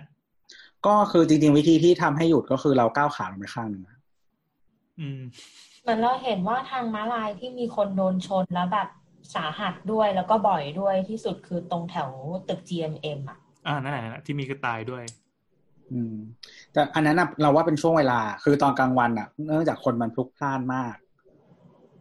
รถมันอาจจะไม่ได้ไอ้นี่มากแต่ตอนกลางคืนอะ อาจจะแบบน่ากลัว อืมพลอยพลอยจะพูดอะไรไหมเมื่อกี้เห็นยกมือ ได้ได้โอเค ต้องตอบยังไงข้อนี้คือคือจริงๆมันมีดีไซน์ดีเทลพวกเนี้ยที่ช่วยได้ แต่ว่าเราก็มันจะต้องมีการทดลองเนาะอืมแล้วก็เป็แบนบพื้อานจจะที่ใช้ใช่แต่ว่า แต่คือ อันนี้อันนี้คือด้านดีไซน์อย่างเดียว คือมันไม่ใช่องค์ประกอบเดียวที่ทำให้ลดอุบัติเหตุ ก็นี่ไงก็เลยบอกว่าถ้าตอบอย่างใจร้ายก็คือ คนแก่ใช่ไหมเป็นโรคหัวใจใช่ไหมอืมแล้วถ้าหวังจะเกิดความเปลี่ยนแปลง ตอนนี้เลยเก็บเงินเยอะๆแล้วไปเมืองนอกครับใช่ใช่ใช่คือจะบอกว่าเนี่ยมันมันแก้แก้ที่เราเพื่อจะเอาคำตอบตอนนี้ไปแอพพลายใช้ตอนนี้เลย มันยาก คือมันมีหลายบริบทแหละเหมือนที่เราเคยตอบไปอย่างเช่น เรื่องของอาผู้ร่วมใช้ถนน คนเดิน เองแล้วก็ผู้บังคับใช้กฎหมาย เพราะพวกนี้มันผิดอยู่แล้ว เรื่องการไม่หยุดอะอืมจะเริ่มแก้จากอะไรล่ะ อืม ก็มันมีหลายจุดดีไซน์เป็นด้านเดียวนะครับครับ เป็นหนึ่งในปัจจัยต่าง ๆ นะก็อืมถ้าการเมืองดี ต่อครับคำคำถามต่อไปคริสอีแวนบอกว่าอย่าลืมไปเลือกตั้งครับเนี่ยเนี่ยเนี่ยคิดดิแฟนอะคือเราไม่ได้ไม่ได้ค้นภาพนั้นเลยเว้ยเราไม่เคยแบบอ้าวแบบก็ก็ส่งรู้ว่าหไปลุดให้แล้วดูแล้วไงเราไม่ได้คือดูมันก็เปิดดูแค่ผ่านๆเลยไม่ได้แบบตั้งตั้งใจแบบแหกดูอะในที่สุดเมื่อเช้าก็พอเขาพูดถึงเรื่องแบบอันไหนๆก็แบบกูก็เป็นที่สนใจแล้วก็อย่าลืมไปเลือกตั้งเลยก็เลยไปหาดู โอเค ทันโลกแล้วกู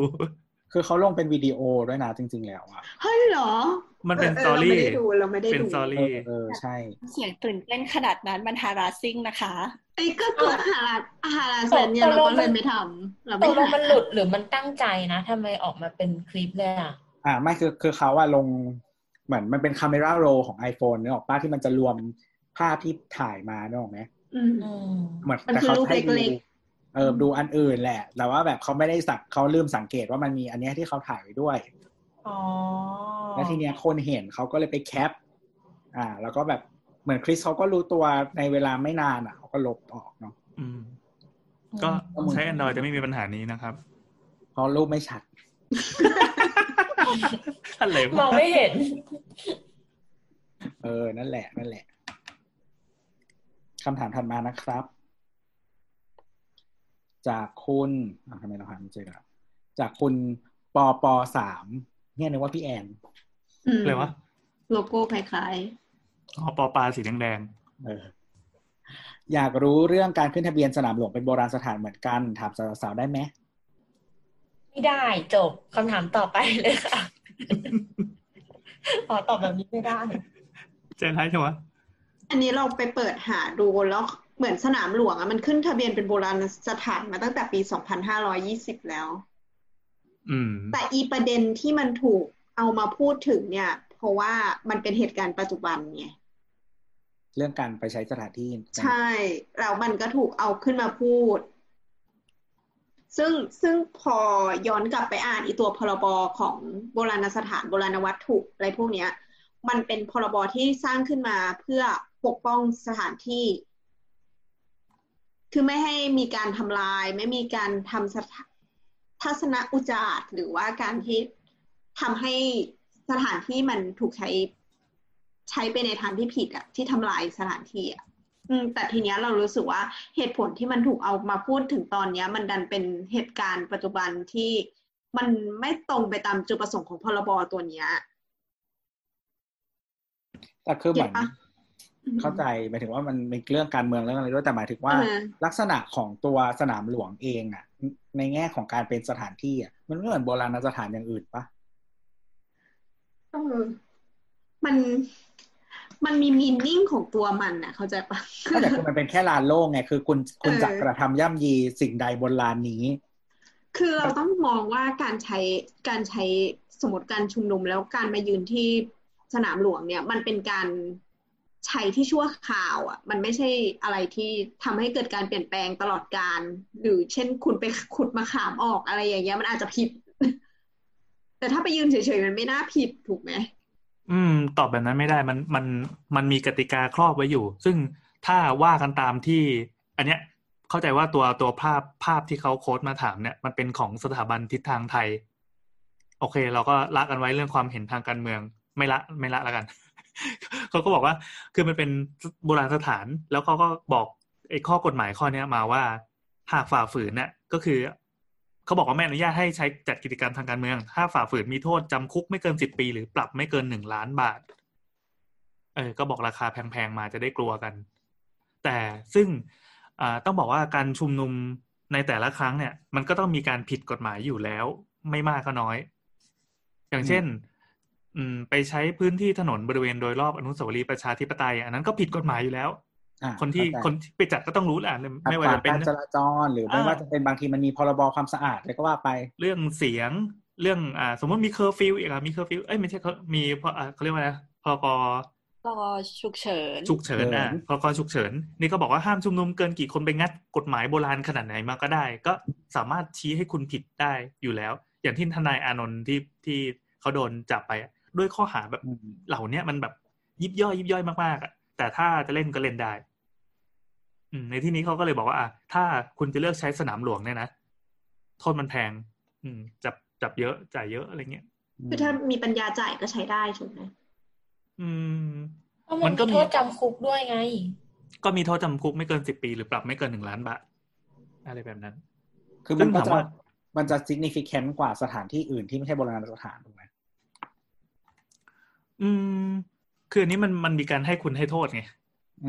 นึกภาพว่าฝั่งฝั่งที่เชียร์ก็ก็เชียร์ดิ ก็บอกเฮ้ยมันได้อยู่แล้ว มันก็นิดๆหน่อยๆอะไรเงี้ยแต่ถ้าฝั่งที่เขาบอกว่าเฮ้ยแบบกูถือกติกานี้มาใช้บีบมึง มันก็มีคนทำภาพแซวนะเห็นถ้าดูใน reply ที่ อันนี้เป็นเป็น quote มาจากบอกอะไรจุด มีคนที่ทำภาพแซวก็คือเป็นภาพคำข้อความเดียวกันเลย สนามหลวงเป็นโบราณสถานไม่อนุญาตให้ใช้ แล้วก็มีสถาบันทิศทางไทยเป็นโลโก้โป้งข้างบน แต่ฉากหลังเป็นภาพคนกำลังตีกันใต้ต้นมะขามอืมอแล้วไปเผาศพฟดนี่ๆให้ใช้ได้ไหมอะอะไรแบบนั้น เออเราว่าถ้าถ้าเกิดว่าเป็นแนวแบบโบราณราชประเพณีอะไรเงี้ยก็เหมือนเหมือนสร้างมาเพื่อฟังก์ชันอะไรแบบนี้ไงอืม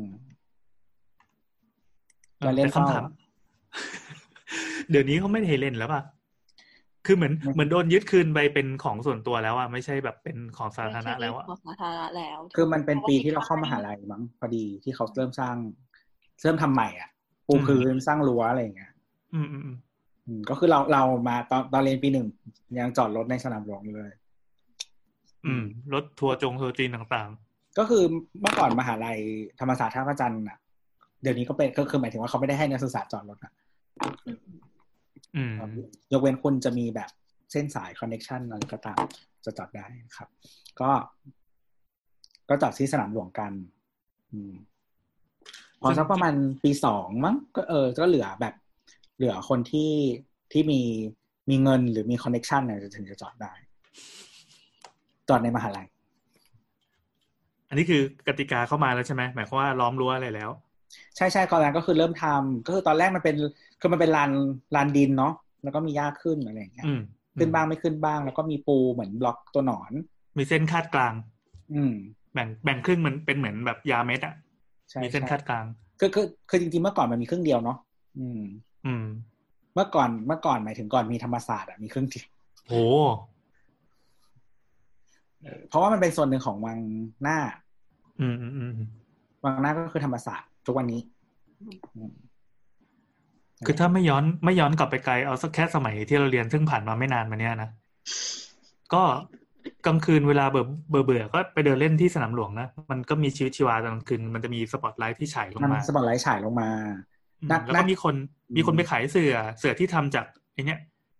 พลาสติกที่ทำจากห่อขนมอะอืม เออยังไงแบบอะไอ้ไอ้ พลาสติกคือที่ที่ทำก๊อบถุงขนมก๊อบแก๊บอะเออมันจะมีห่อก๊อบแก๊บเออมีตัดเป็นเศษเออใหญ่ๆมา คนก็ไปนั่งกันตรงนั้น แล้วก็แบบห่อนอนกันอะไรเงี้ยแต่มันกลางวัไม่นใช่ของรีไซเคิลนะ เพราะมันไม่เคยเกิดมาเป็นถุงขนมเลย อ่าใช่ใช่ใช่เสื่อเลยในรูปแบบของถุงขนม อารมณ์ประมาณเหมือนตัดเศษอะพอเศษมันเหลือก็เอามาใช้ขายเป็นในรูปของเสื่อแทน ก็มีคนที่แบบเป็น homeless ก็ไปห่อนอนกันเต็มไปหมดเลยกลางคืนก็ คือบางคืคอนเราเขาก็ไม่ได้โฮมเลสเขาก็ขายของ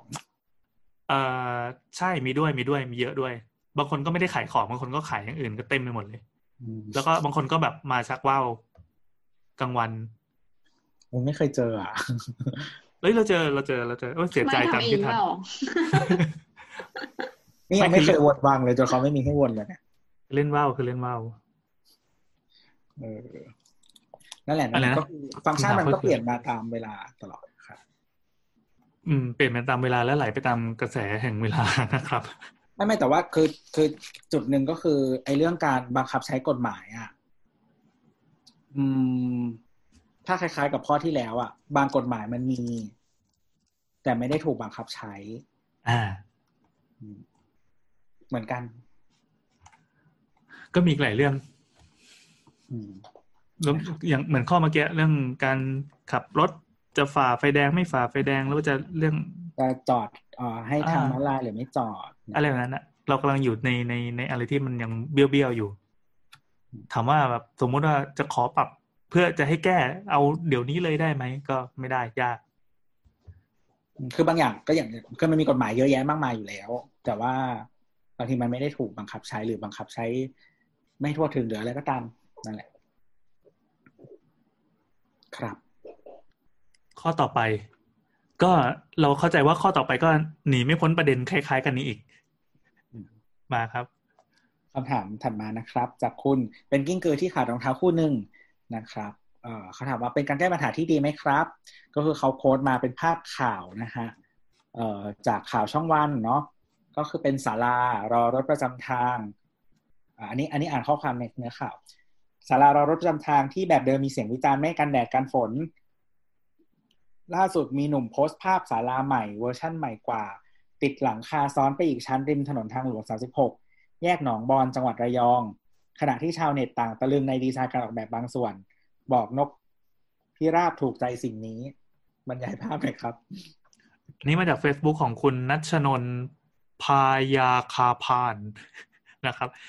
ก็เข้าใจว่าถ้าใครที่เป็นชาวเน็ต ก็น่าจะเห็นอันนี้อยู่แล้ว แต่ถ้าใครที่ยังไม่เคยเห็นจริงๆก็ มีการดีไซน์ศาลารอรถริมทาง ซึ่งเป็นแนว เป็นแนวที่มีเสาสองข้างตั้งใช่ไหมแล้วก็มีอืมหลังคาทรงทรงแหงนหนะมาแหงนเออทรงหมาแหงนนะแต่มันก็ไม่เชิงว่าหมาแหงนมากซะทีเดียวมันเป็นแบบหมาแหงนแบบสั้นๆน่ะกันแดดไม่ได้กันลมไม่ได้กันฝนไม่ได้ แต่คือได้ความเฟี้ยวหนึ่งอันขึ้นมาเป็นสีเหลืองๆแล้วก็กันแดดได้บางองศา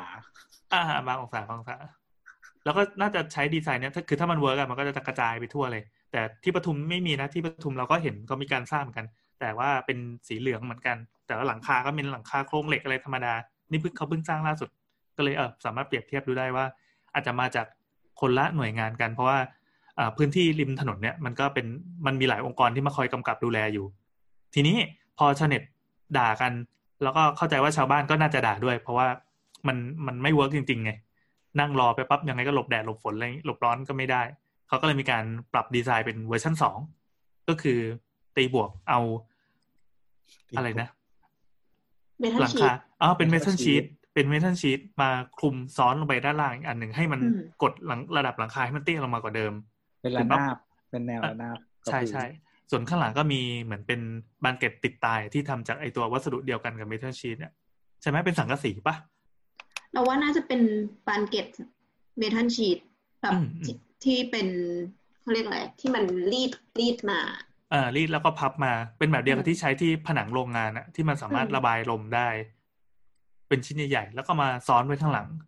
สวมกับของเดิม ซึ่งซึ่งดีไซน์มันก็ค่อนข้างมีปัญหาในการใช้งานนะใช่เรารู้สึกว่าไอ้ตัวที่ทำเพิ่มมามันทำมาเพื่อแก้ปัญหาดีไซน์ตัวเก่า เพราะว่าที่เกิดขึ้นแล้ว ใช่ที่มันเกิดขึ้นแล้วหนึ่งคือ ไอ้เพิงหมาแหงนที่มัน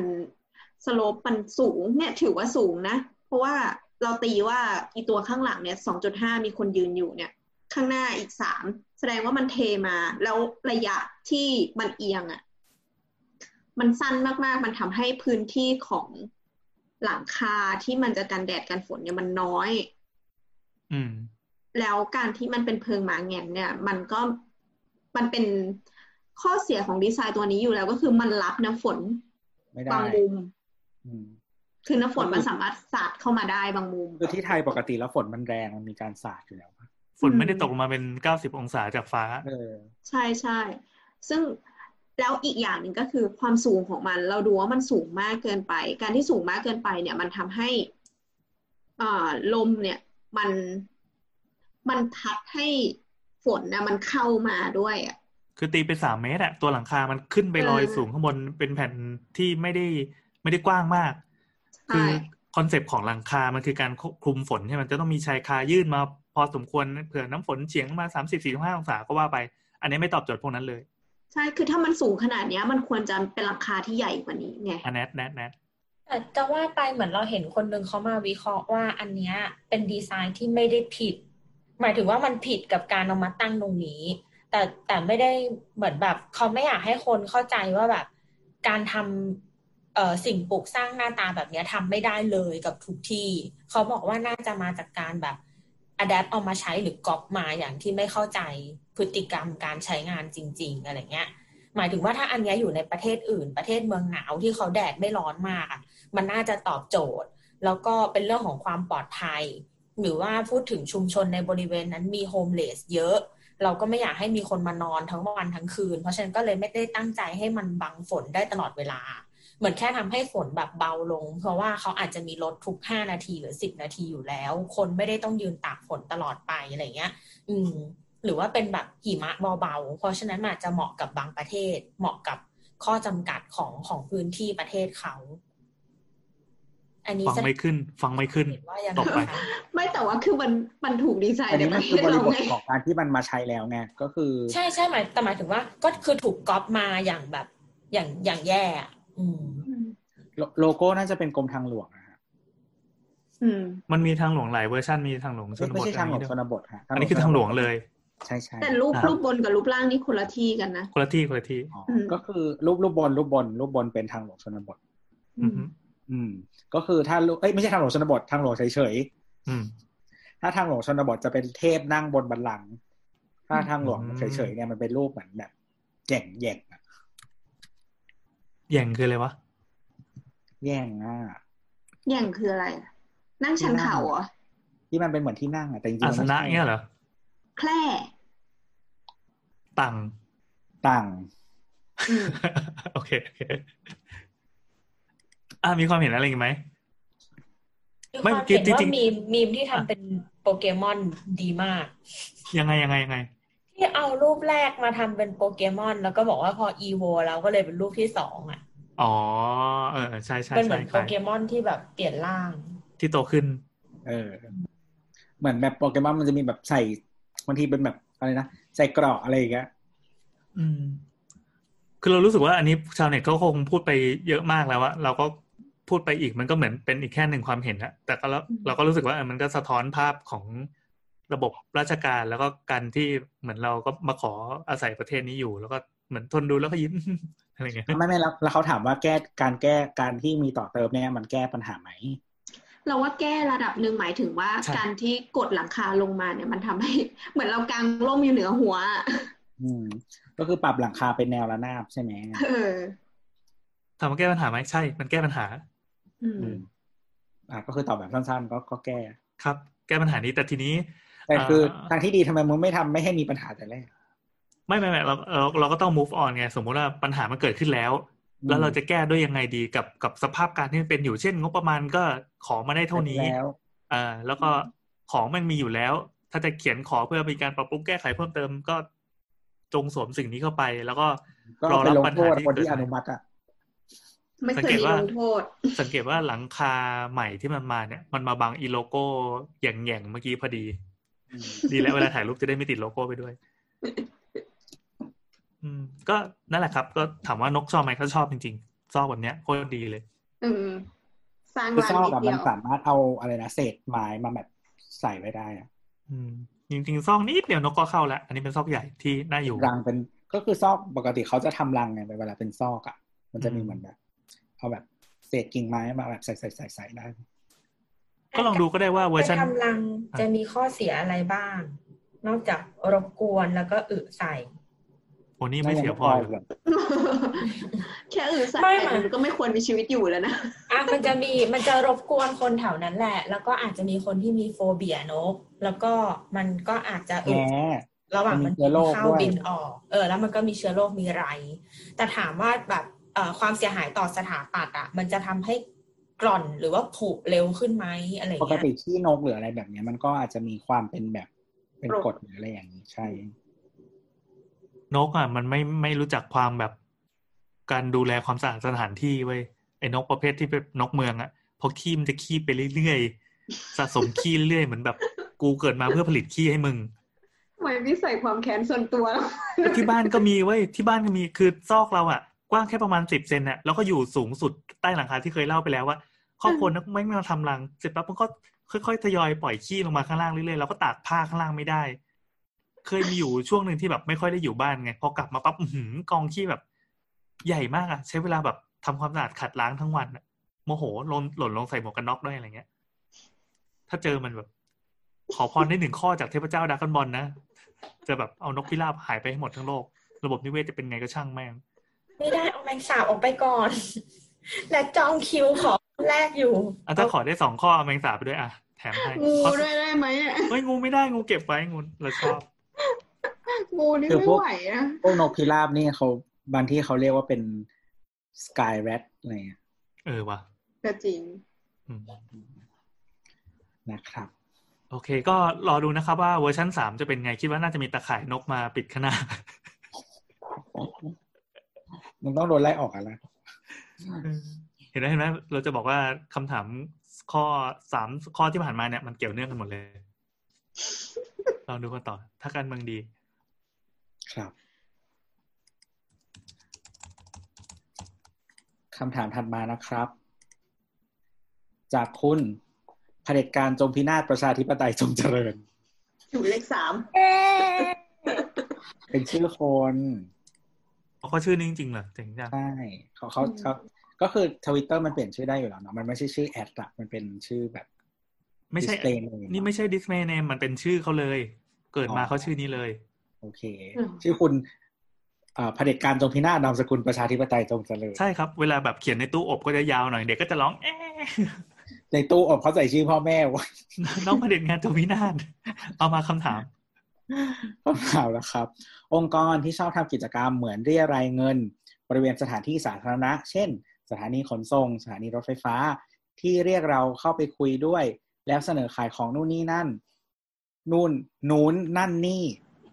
บอกว่าเป็นการกุศลต่างๆ คือเป็นกิจกรรมที่ถูกต้องตามกฎหมายหรือเปล่าครับ หรือมีกฎหมายอะไรควบคุมหรือเปล่าข้อนี้เราตอบได้ยังไงครับ เย่ก็คือจริง ๆ แล้วอะค่ะ การที่คนเราจะมารับบริจาคเรียรายเงินต่างๆ นานาเนี่ย มันมีกฎหมายที่ควบคุมกิจกรรมเหล่านี้อยู่ เรียกว่าพระราชบัญญัติควบคุมการเรียรายปีพุทธศักราช 2487 ก็คือกฎหมายเก่ามาก แต่ก็ยังคงบังคับใช้อยู่นะ นั่นแหละเขาก็บอกว่าการเรียรายเนี่ยเป็นความหมายรวมตลอดถึงการซื้อขายแลกเปลี่ยนชดใช้ หรือการบริการที่เราอะแสดงเจตนาโดยตรงหรือโดยปริยาย ว่าเราจะเอาสิ่งที่ได้มาจากจากการทำกิจกรรมดังกล่าวเนี้ยมาใช้แบบเพื่อการบริจาคน่ะนั่นแหละ ซึ่ง การที่จะทำการเรียรายรวมเงินบริจาคต่างๆ เนี่ยต้องได้รับการอนุญาตจากกรมการปกครองกระทรวงมหาดไทยก่อน ซึ่งเขาก็จะมีแบบฟอร์มของทางราชการให้กรอก แล้วก็ต้องกรอกว่าวัตถุประสงค์เนี่ยเป็นยังไงบ้างกำหนดวิธีที่เราจะทำการเรียรายว่าเราจะทำยังไง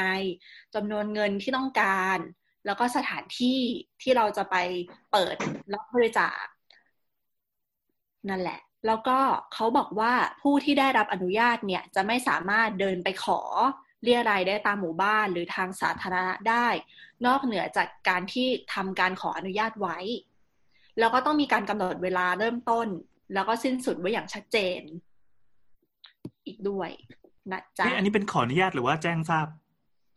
ขออนุญาตเขาต้องอนุญาตให้ทำด้วยถึงจะทำได้อืมอืมไม่ขออนุญาตที่กรมปกครอง นี่คือจะบอกว่ามันมันต่างจากการอ่าพรบชุมนุมนะชุมนุมนี่คือต้องแจ้งทราบ อืม ไม่ใช่การขออนุญาตมันต่างกันนะคือแจ้งทราบก็คือแบบเฮ้ยเรามามาชุมนุมนะโอเคได้เลย แต่นี่คือมันต้องมันขอมันมันมีการขออนุญาตอย่างเช่น คือขอใช้สถานที่ไง เพราะว่าเขามีเจ้าของมีผู้บริหารควบคุมสถานที่อยู่อะไรอย่างนั้นนะอืมอือืมมอันนั้นคืออีกกรณีหนึ่ง ครับ นั่นแหละค่ะ เพราะฉะนั้นก็ต้องดูว่าองค์กรนั้นๆน่ะ ที่มาขอบริจาครับบริจาคจากคุณน่ะ ได้มีการขออนุญาต เหล่านี้หรือเปล่า ถ้าไม่ได้ขอ ก็ผิดกฎหมายนะจ๊ะอืมนั่นแหละอันนี้คือพลอยจำได้แล้วก็สามารถพูดขึ้นมาได้เป็นฉากๆโดยไม่ต้องอ่านอะไรเลย สุดยอดไปะละแล้วอ่า เคยเจอวิธี approach อันหนึ่งที่รู้สึกว่าแบบเฮี้ยมากอะคือก็คือเหมือนเขาเขาเดินเข้ามาแล้วเขาก็เหมือนอันนี้จะเป็นแบบขายคูปองอะไรประมาณเนี้ยที่บอกว่าจะเอาเงินไปทำบุญอะอ่า ดักเออหน้าอะไรปะก็คือจำไม่ได้ว่านั่งอยู่หรืออะไรอะไรประมาณเนี้ย แต่คือเหมือนเขาพูดประมาณว่าขอแบบขอทำวิจัย อะอืมอืม เออ เราก็เลยให้ความยินยอมในการเป็น respondent แล้วเสร็จแล้วจริงๆก็คือมันไม่ใช่การทำวิจัย อืมอืมอืมอืม แล้วก็คือในฐานะคนที่ทำงานสายวิจัยก็เลยรู้สึกว่า อีเทียแล้วปกติกูก็หา คนมาตอบยากอยู่แล้วยังจะมาเจอคนสวมรอยแบบนี้อีก ภาพลักษณ์เออวงการวิจัยพังหมด อืม นั่นแหละค่ะ อะแล้วทีนี้ถ้าเกิดว่าสงสัยหรือกังวลใจว่าคนที่เข้ามาหาเราอะเขาเป็นมิจฉาชีพหรือเปล่าอะไรเงี้ย เราก็สามารถขอใบไหมดูใบอนุญาตใช่ว่ามีใบไหมว่าเออนั่นแหละ แล้วก็เขาแล้วมันก็ตามกฎหมายเนี่ยก็บอกว่าเขากำหนดว่าผู้ที่มาขอรับเงินบริจาคจากเราอะ ต้องแสดงใบอนุญาตต่อเจ้าหน้าที่หรือต่อต่อประชาชนอย่างเรา เมื่อ ตอนที่เราอะขอดูได้คืออยู่ต้องมีใบนี้มา อืม นั่นแหละ ซึ่งในใบอนุญาตมันก็จะบอกว่าเป็นการอนุอนุญาตให้มาเปิดรับบริจาคได้ มีชื่อหน่วยงานหรือมูลนิธิ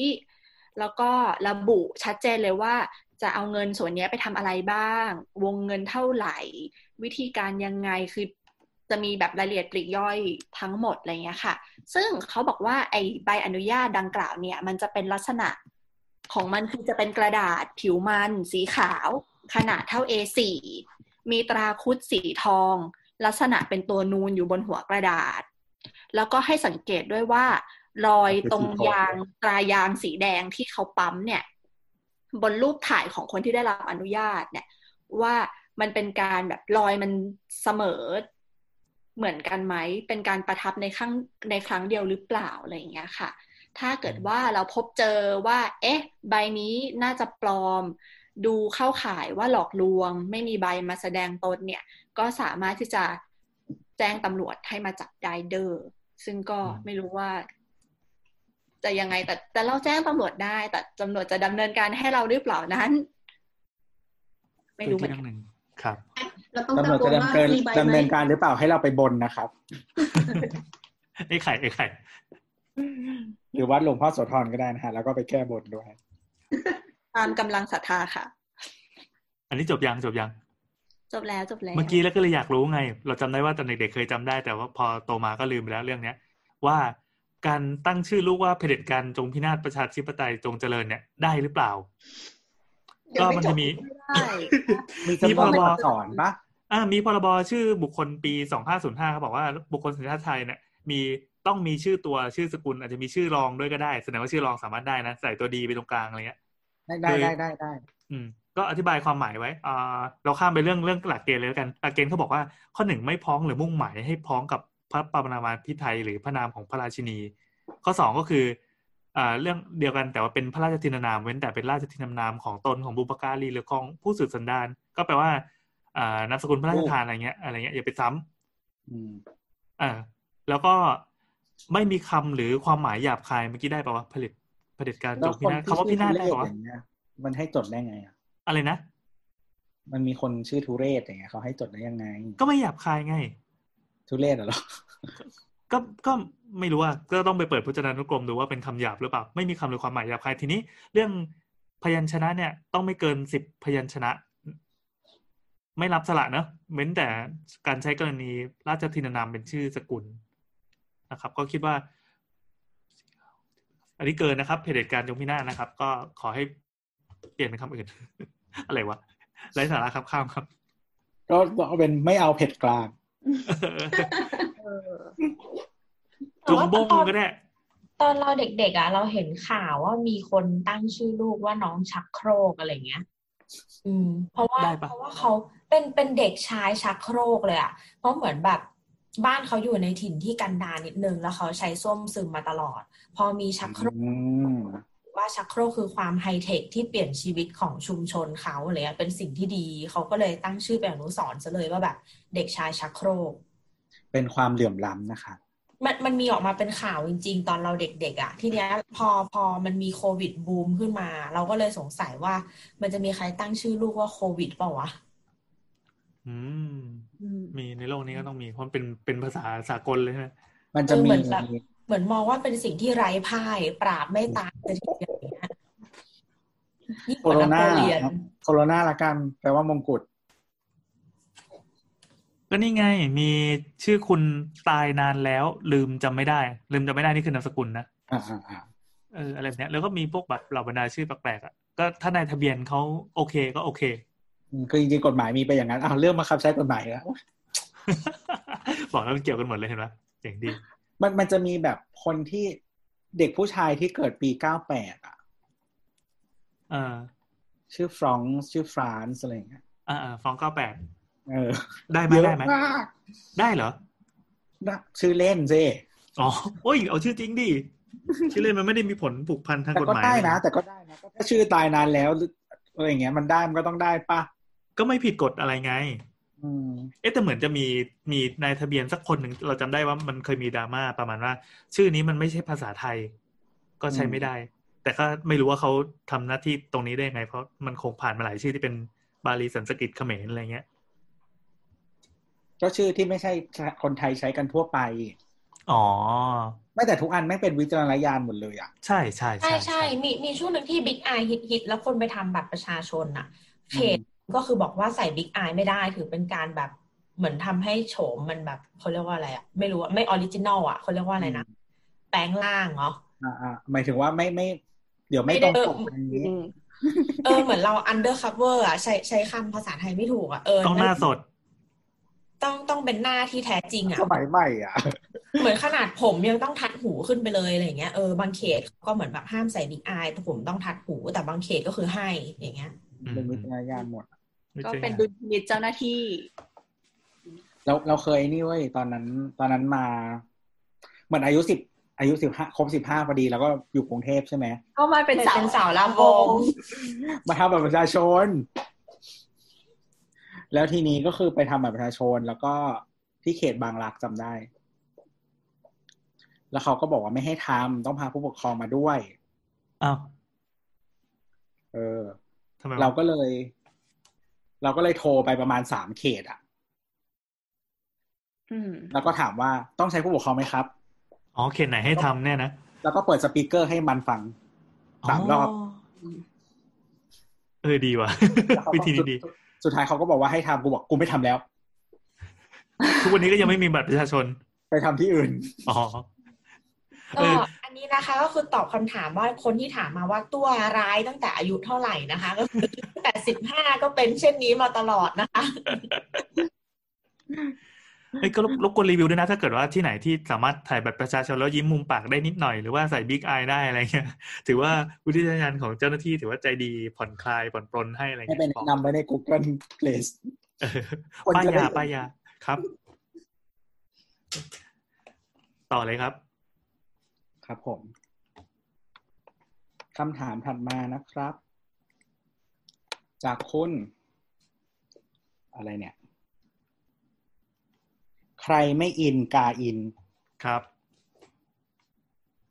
การที่โครงการจัดสรรตั้งว่าอยู่ทอยู่ราชพฤกษ์แต่จริง ๆ คือไซน้อยในนนทบุรี ซึ่งชนบทในสุดในจังหวัด มันไม่ส่วนไหนของราชพฤกษ์เลย แบบนี้ถือว่าหลอกลวงไหมครับ อืม เดี๋ยวขอแก้ความเข้าใจผิดก่อนว่าไซน้อยที่นนทบุรีเนี่ย ยังไม่ยังไม่ยังไม่กันดารที่สุดนะ มีจัง กันดารกว่านั้นอีก แต่ว่าชื่อจังหวัดนนทบุรีเหมือนกันนนทบุรีมันเป็นเป็นเขตอ่าบริมณฑลที่ลากยาวไปต่อยันนครปฐมเลยอะไรเงี้ย ไปตรงชายแดนนครปฐมเท่านั้นกันดารกว่าเยอะเลยอืมอะต่อเลยจ้ะมันแล้วแต่แต่โซนอะ แต่ละที่อะก็แบบลาดกระบังยังกันดารกว่าเมืองนนทบุรีเลยอืมอืมอืมนั่นก็เป็นกรุงเทพนะ ส่วนกรุงเทพก็จะเป็นแบบหนองจอกหรือย่านอะไรที่แบบ มันมันไม่มีอะไรขยายไปถึงอะ นะครับ แล้วคำตอบไม่ล่ะคือมันมันไม่มีกฎหมายตรงนี้ อ่ากับการตั้งช่องตั้งชื่อโครงกงโครงการอะไรพวกเนี้ยอืม ก็แปลว่าเราสามารถตั้งอะไรก็ได้ อืม แต่ว่า แต่คือเราคือคือจริงๆมันจะมีเรื่องการโฆษณาเนาะแต่ปกติอะชื่อเหมือนมันเป็นแบบพอเราจดเป็นชื่อแล้วใช่ไหมแล้วก็เป็นชื่อเฉยๆ เพราะฉะนั้นอะเหมือนพอชื่อมันถูก validate ด้วยการจดไปแล้วหนึ่งรอบอะ การที่พูดถึงชื่ออะมันไม่ได้เป็นการโฆษณาแบบผิดไงอืมเออแต่ว่าถ้าบอกว่าสมมติอย่างเช่น ชื่อแบบสมมติโครงการ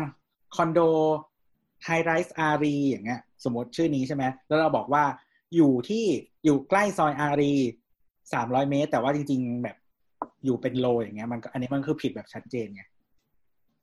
อืมแต่ว่าเหมือนชื่อไปตอนแรกมันตั้งยังไงก็ได้ไปแล้ว มันก็แบบ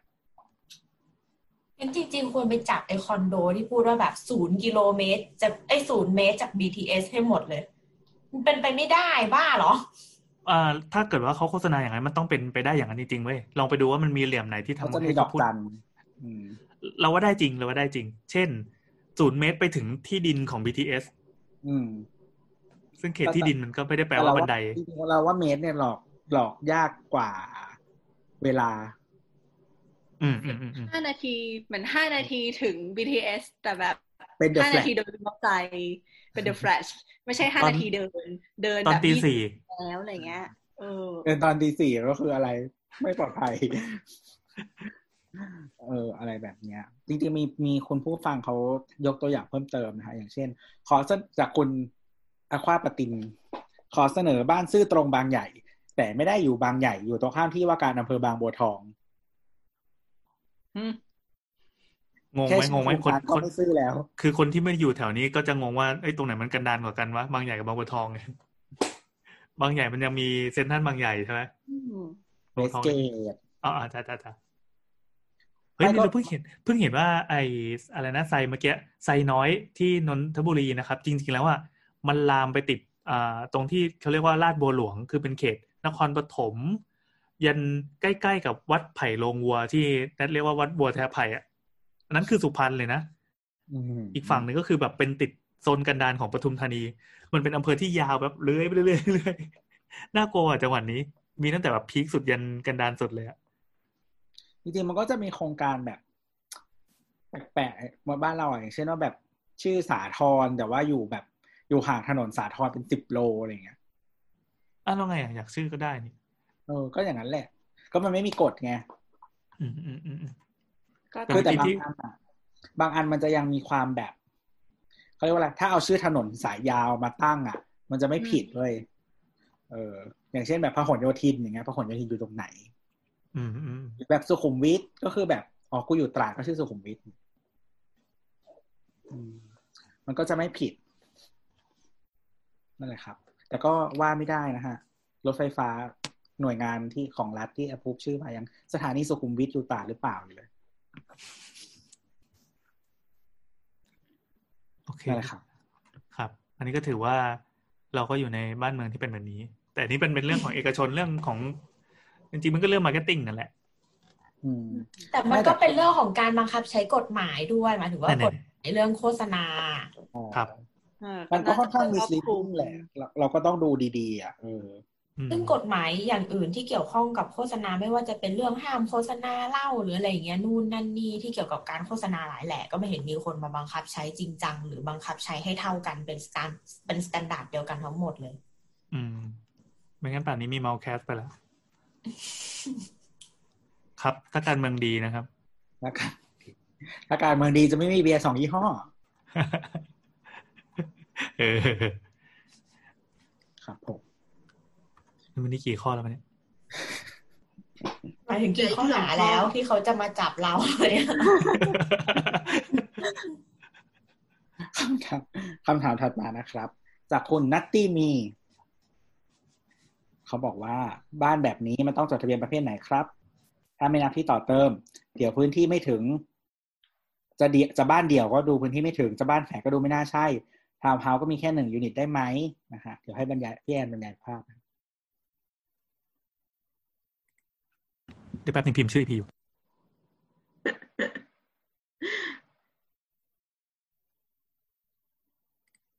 มันเป็นบ้าน คือในรูปอะมันเขียนว่าบ้านเดี่ยวสามสิบห้าตารางวาสองชั้น หน้ากว้างสิบสองเมตร ลึกสิบเอ็ดจุดห้าเมตร ต่อเติมเต็มพื้นที่ ต่อเต็มเติมต่อเต็มต่อเติมเต็มพื้นที่เต็มพื้นที่เออ รีโนเวทใหม่ลงเข็มวางคาน รับรองไม่มีซุด อ่าเราเดาว่าน่าจะมาจากพวกเพจ หรือว่าเว็บที่ใช้ที่ขายประกาศขายบ้านเนาะอันนี้เป็นบ้านมือสองลักษณะตัวบ้านคือปกติแล้วอะถ้าเราจอดรถอยู่ริมถนนในซอยอะตัวบ้านมันจะต้องมีการ setback ก็คือถอยอาคารถดเข้าไปตามกฎหมาย กี่เมตรก็ว่าไป แล้วตรงข้างหน้าเนี่ยบางคนก็จะต่อเติมเป็นที่จอดรถก็คือเป็นหลังคาขึ้นมาหนึ่งชั้น แล้วก็รถก็ไปเสียบข้างล่างได้ แล้วตัวบ้านจะเห็นว่าอยู่ ไกลๆถัดเข้าไป แต่บ้านนี้ไม่ใช่อย่างนั้น บ้านเนี้ย นึกภาพว่าแนวเขตที่ดินมีเท่าไหร่ ตัวบ้านมันก็วาดสี่เหลี่ยมสูงขึ้นมาบนอากาศเท่านั้นเลยเหมือนเหมือน ถ้าเป็น SketchUp ก็กดตัว P แล้วดึงขึ้นมาอืมมันปลื้ดขึ้นมาเลย แล้วก็มีการเจาะช่องเป็นอ่าเป็นระเบียง แล้วก็มีฝั่งหนึ่งที่เป็นกระจกส่วนด้านล่างก็คือต่อเป็นสองชั้นเลยนะ ไม่ใช่แค่ชั้นเดียว ชั้นล่างก็คือสามารถเข้าไปจอดรถ เรียกว่าในอาคารได้เลยละกัน เพราะว่าตัวที่มันยื่นมามันไม่ใช่แค่เป็นส่วนยื่น มันเป็นตัวอาคารเลย มีเป็นตัวอาคารเสาแล้วก็เบ้ติงดเบ้ปงระตูขึ้นมาปั๊มอืมอืมอืมความกว้างของมันเท่าไหร่นะ หน้ากว้างสิบสองเมตรฮะก็คือมีเสาให้เห็นละสามต้นหนึ่งสองสามเอ่ออืมต่อเติมเต็มพื้นที่ก็ตามความหมายนั้นจริง ๆอะทีนี้ถามว่าผิดถูกไหมผิดไหมเอาคำคำตอบพี่โอเลยดิอืมพี่ คำตอบโอจากพี่โอก็คือ ก็คือเขาบอกว่าการขอก่อสร้างอาคารกับขอใช้อาคารคนละตัวกัน อาคารพักอาศัยไม่ต้องระบุได้บ้านเดี่ยวบ้านแฝดตึก ตึกแถวอะไรก็ตามเนี่ย การแบ่งแปลงขายไม่เกี่ยวกับรูปแบบบ้านอ่หมายถึงว่าถ้าเป็นต่อให้เป็นทาวน์เฮาส์บ้านเดี่ยวบ้านแฝดอะไรอย่างเงี้ย คือ มันไม่เกี่ยวมันถูกนับเป็นที่อยู่อาศัยเหมือนกันหมด ได้ renovate ก็จะยกประโยชน์ให้ในเรื่องของระยะเซตเดิม ถ้าอาคารพื้นที่ไม่ถึง 300 ตารางเมตร สร้างชิดเขตได้แค่ได้แค่ขอลายเซ็นข้างบ้าน พื้นที่ไม่ชัดเลยตอบเรื่องระยะเซตหน้าลำบาก แต่ถ้าทำเป็นระเบียงมีหลังคาไม่มีผนัง หลายที่ไม่นับเป็นอาคารระยะเซตจะไม่ไม่มีผลเท่าอาคารอืมอืมอ๋อโอเคโอเค ก็คือส่วนที่เขา โอเคได้ได้ยินเสียงฉันนะ ส่วนที่เขายื่นออกมาข้างหน้าเนี่ยก็คือมันไม่ได้เป็นก่อผนังจนตันทุกด้าน แต่ว่ามันจะมีบางส่วนที่เป็นเสาอืมเหมือนสามารถเดินไปตากผ้าให้ลมมันโกรกได้อะไรเงี้ยก็อาจจะข้อนี้อาจจะได้รับการยกเว้นแต่ทีเนี้ยมันจะมีกฎหมายข้อที่มาเกี่ยวว่าไอการ renovate บ้านเนี่ย มันต้องเท่าไหร่ต้องเท่าไหร่ถึงจะต้องขออนุญาต มันเหมือนปกติอะเขาจะนับเป็นเปอร์เซ็นต์ อืม เป็นเปอร์เซ็นต์ที่ renovate เท่าไหร่ แต่อันเนี้ยจำจำชัดๆ ไม่ได้ว่ากี่เปอร์เซ็นต์ถึงจะนับ แล้วก็มันจะมีลักษณะของถ้าเกิดต่อเติมโครงสร้างอะไรอย่างเงี้ย มันต้องขออนุญาตอะเจอแล้วเจอแล้วสมมติจะโชว์สิบเปอร์เซ็นเราก็ทำทีละสิบเปอร์เซ็นก็ได้นี่อืม เราเจอกฎกระทรวงฉบับที่11ปี2528นะเขาบอกว่าการเพิ่มหรือเปลี่ยนแปลงเนื้อที่ไม่เกินกว่า5ตารางเมตร ไม่ว่าจะแนวราบหรือแนวสูง จะต้องไม่มีการเพิ่มหรือลดจำนวนคานและเสาอืม ซึ่งอันนี้มีการลงทั้งฐานรากทั้งเสา แล้วก็กรณีที่โครงสร้างไม่ได้เป็นคอสลอเหล็กโครงสร้างรูปพันธ์หรือคอนกรีตเสริมเหล็กที่ผ่านการอัดแรงดันเนี่ยสามารถเปลี่ยนแปลงโครงสร้างอาคารได้โดยไม่ต้องขออนุญาต เออแล้วก็การต่อเติมส่วนที่ไม่ใช่โครงสร้างหลักของบ้านเช่นประตูหน้าต่างแผ่นหลังคาฝ้าเพดานผนังบ้านอะไรเงี้ย จะต้องเพิ่มมีน้ำหนักเพิ่มขึ้นมาไม่เกินสิบเปอร์เซ็นของน้ำหนักเดิมสามารถทำได้เลย ก็คือ ให้ไปคำนวณจากวิศวกรอีกทีหนึ่งทีนี้บทลงโทษก็มีเหมือนกันก็คือ จำคุกสามเดือนปรับไม่เกินหกหมื่นอะไรก็แล้วแต่เออมันก็มีข้อยกเว้นอยู่บ้าง แต่ว่าเราว่าอาคารนี้ก็ก็เกินไปเยอะเหมือนกัน แล้วก็ว่าถ้าขออนุญาตก็น่าจะไม่ผ่านอะแต่อ่าคำตอบของพี่โอเนี่ยเขาจะพูดในมุมของการเอาบ้านมาขายใช่ไหมว่าว่าอย่างเงี้ย ผิดไหมใช่ไหมคือคือฮัลโหล อะ ของคำถามเขาถามบอกว่าอ่าเขาถามว่าบ้านมันเป็นประเภทไหนนะไม่ได้ถามว่าผิดหรือเปล่าอ๋ออืมเขาถามว่าจะเดี่ยวก็ไม่ไม่เชิง จะแฝดก็ดูแล้วไม่น่าใช่ ถามว่าอันนี้นับว่าเป็นทาวน์เฮาส์หนึ่งยูนิตได้ไหมอืมเอ่อการจดทะเบียนนี่มันจดทะเบียนในนามอะไรวะ เราจำได้ว่าการจดทะเบียนตัวอาคารที่อยู่อาศัยอะเขาจะเรียกเป็นตึกเลย ใช่ใช่มันก็เรียกเป็นตึกเลยเออภาษากฎหมายก็เรียกเป็นตึก ดังนั้นเขาจะไม่ไม่ไม่ได้ซอยอาคารเออเออเรียกเป็นอาคาร แต่ทีนี้ไอ้ลักษณะประเภทของของตัวอาคารที่อ่าเราไม่แน่ใจว่าว่าเขาไปใช้ในกรณีไหน เช่นแบบ เอาไปเปิดร้านอาหารอะไรเงี้ยที่จะต้องมีการระบุประเภทอาคารเฉพาะหรือเปล่ามันก็คือที่พี่โอตอบก็คือขอก่อนขออนุญาตก่อสร้างอะกับ มันมันคนละเรื่องกันไงไอ้แบบนั้นนะถึงจะต้องระบุว่าเป็นแบบไหน ซึ่งอันนี้มันไม่ใช่ไงอืมอืมอืมอืม นั่นแหละ เราก็ตอบเผื่อๆไว้ว่าเขาเผื่อจะไปใช้ทำอย่างอื่น หรือมันก็สนใจจะซื้อบ้านนี้ขึ้นมาว่าจะต้องทำยังไง แต่มันก็เป็นคำถามที่ค่อนข้างเฉพาะนะเพราะตัวบ้านมันก็มีลักษณะเฉพาะแตกต่างกันไป ถ้าเกิดว่าคนอื่นก็คงไม่เจอตัวบ้านแบบเนี้ย ที่ต่อเติมแบบเต็มพื้นที่สุดๆจริง ๆ เอ่อถ้าถามว่าผิดไหมเราดูว่าผิดพูดเลยเราเราเราเรามองว่าผิดเรามองว่าผิดเรามองว่าผิดบ้านหลังนี้ผิด ต่อเติมก่อสร้างยังผิดกฎหมายแน่ๆ คืออย่างน้อยอะชายคาตอนเนี้ยมันล้ำเข้ามาในในในถนนด้วยซ้ำหมายหคมาวมายถึงว่าตัวถ้าฝนฝนตกอืมแล้วน้ำฝนจะไหลออกมาจะนมัอกเขตตัวบ้าน แต่ถ้าเป็นแบบไหนมันก็คือบ้านเดี่ยวปะอืมมันเป็นบ้านเดี่ยว เพราะมันไม่ได้ต่ออะไรกับใครอะ มันก็เป็นบ้านเดี่ยว ก็เป็นบ้านเดี่ยวเป็นบ้านเดี่ยว อืม ทีนี้เรื่องเรื่องน้ำที่น้ำบอกเนี่ย คือเมื่อกี้ที่เราบอกว่า สมมุติว่าเขตโฉนดเขาขีดเส้นไว้แค่ไหนนะไอ้บ้านเนี้ยดึงก้อนสี่เหลี่ยมขึ้นมาปลื้สเป็นก้อนตัน แต่มันไม่จบแค่นั้นไง มันมีหมวกข้างบนที่ใส่เป็นหมวกแก๊ปยื่นมาข้างหน้าอีกอืมเออ เพื่อให้คลุมเวลาประมาณว่า ฝนตกแล้วคนนี้มาถึงหน้าบ้านจอดรถ เออ จะขอไขกุญแจอะไรนิดนึงตัวเองจะได้ไม่เปียกแต่ไอ้ส่วนหลังคาเนี่ยมันยื่นไปข้างหน้าเรียบร้อย แล้วน้ำฝนมันก็จะหยดลงไปข้างหน้า หรือหยดไปข้างๆกันแล้วแต่ไม่แน่ใจว่าเขาซ่อนรางน้ำอะไรไว้หรือเปล่า อืมระดับนี้นะเออ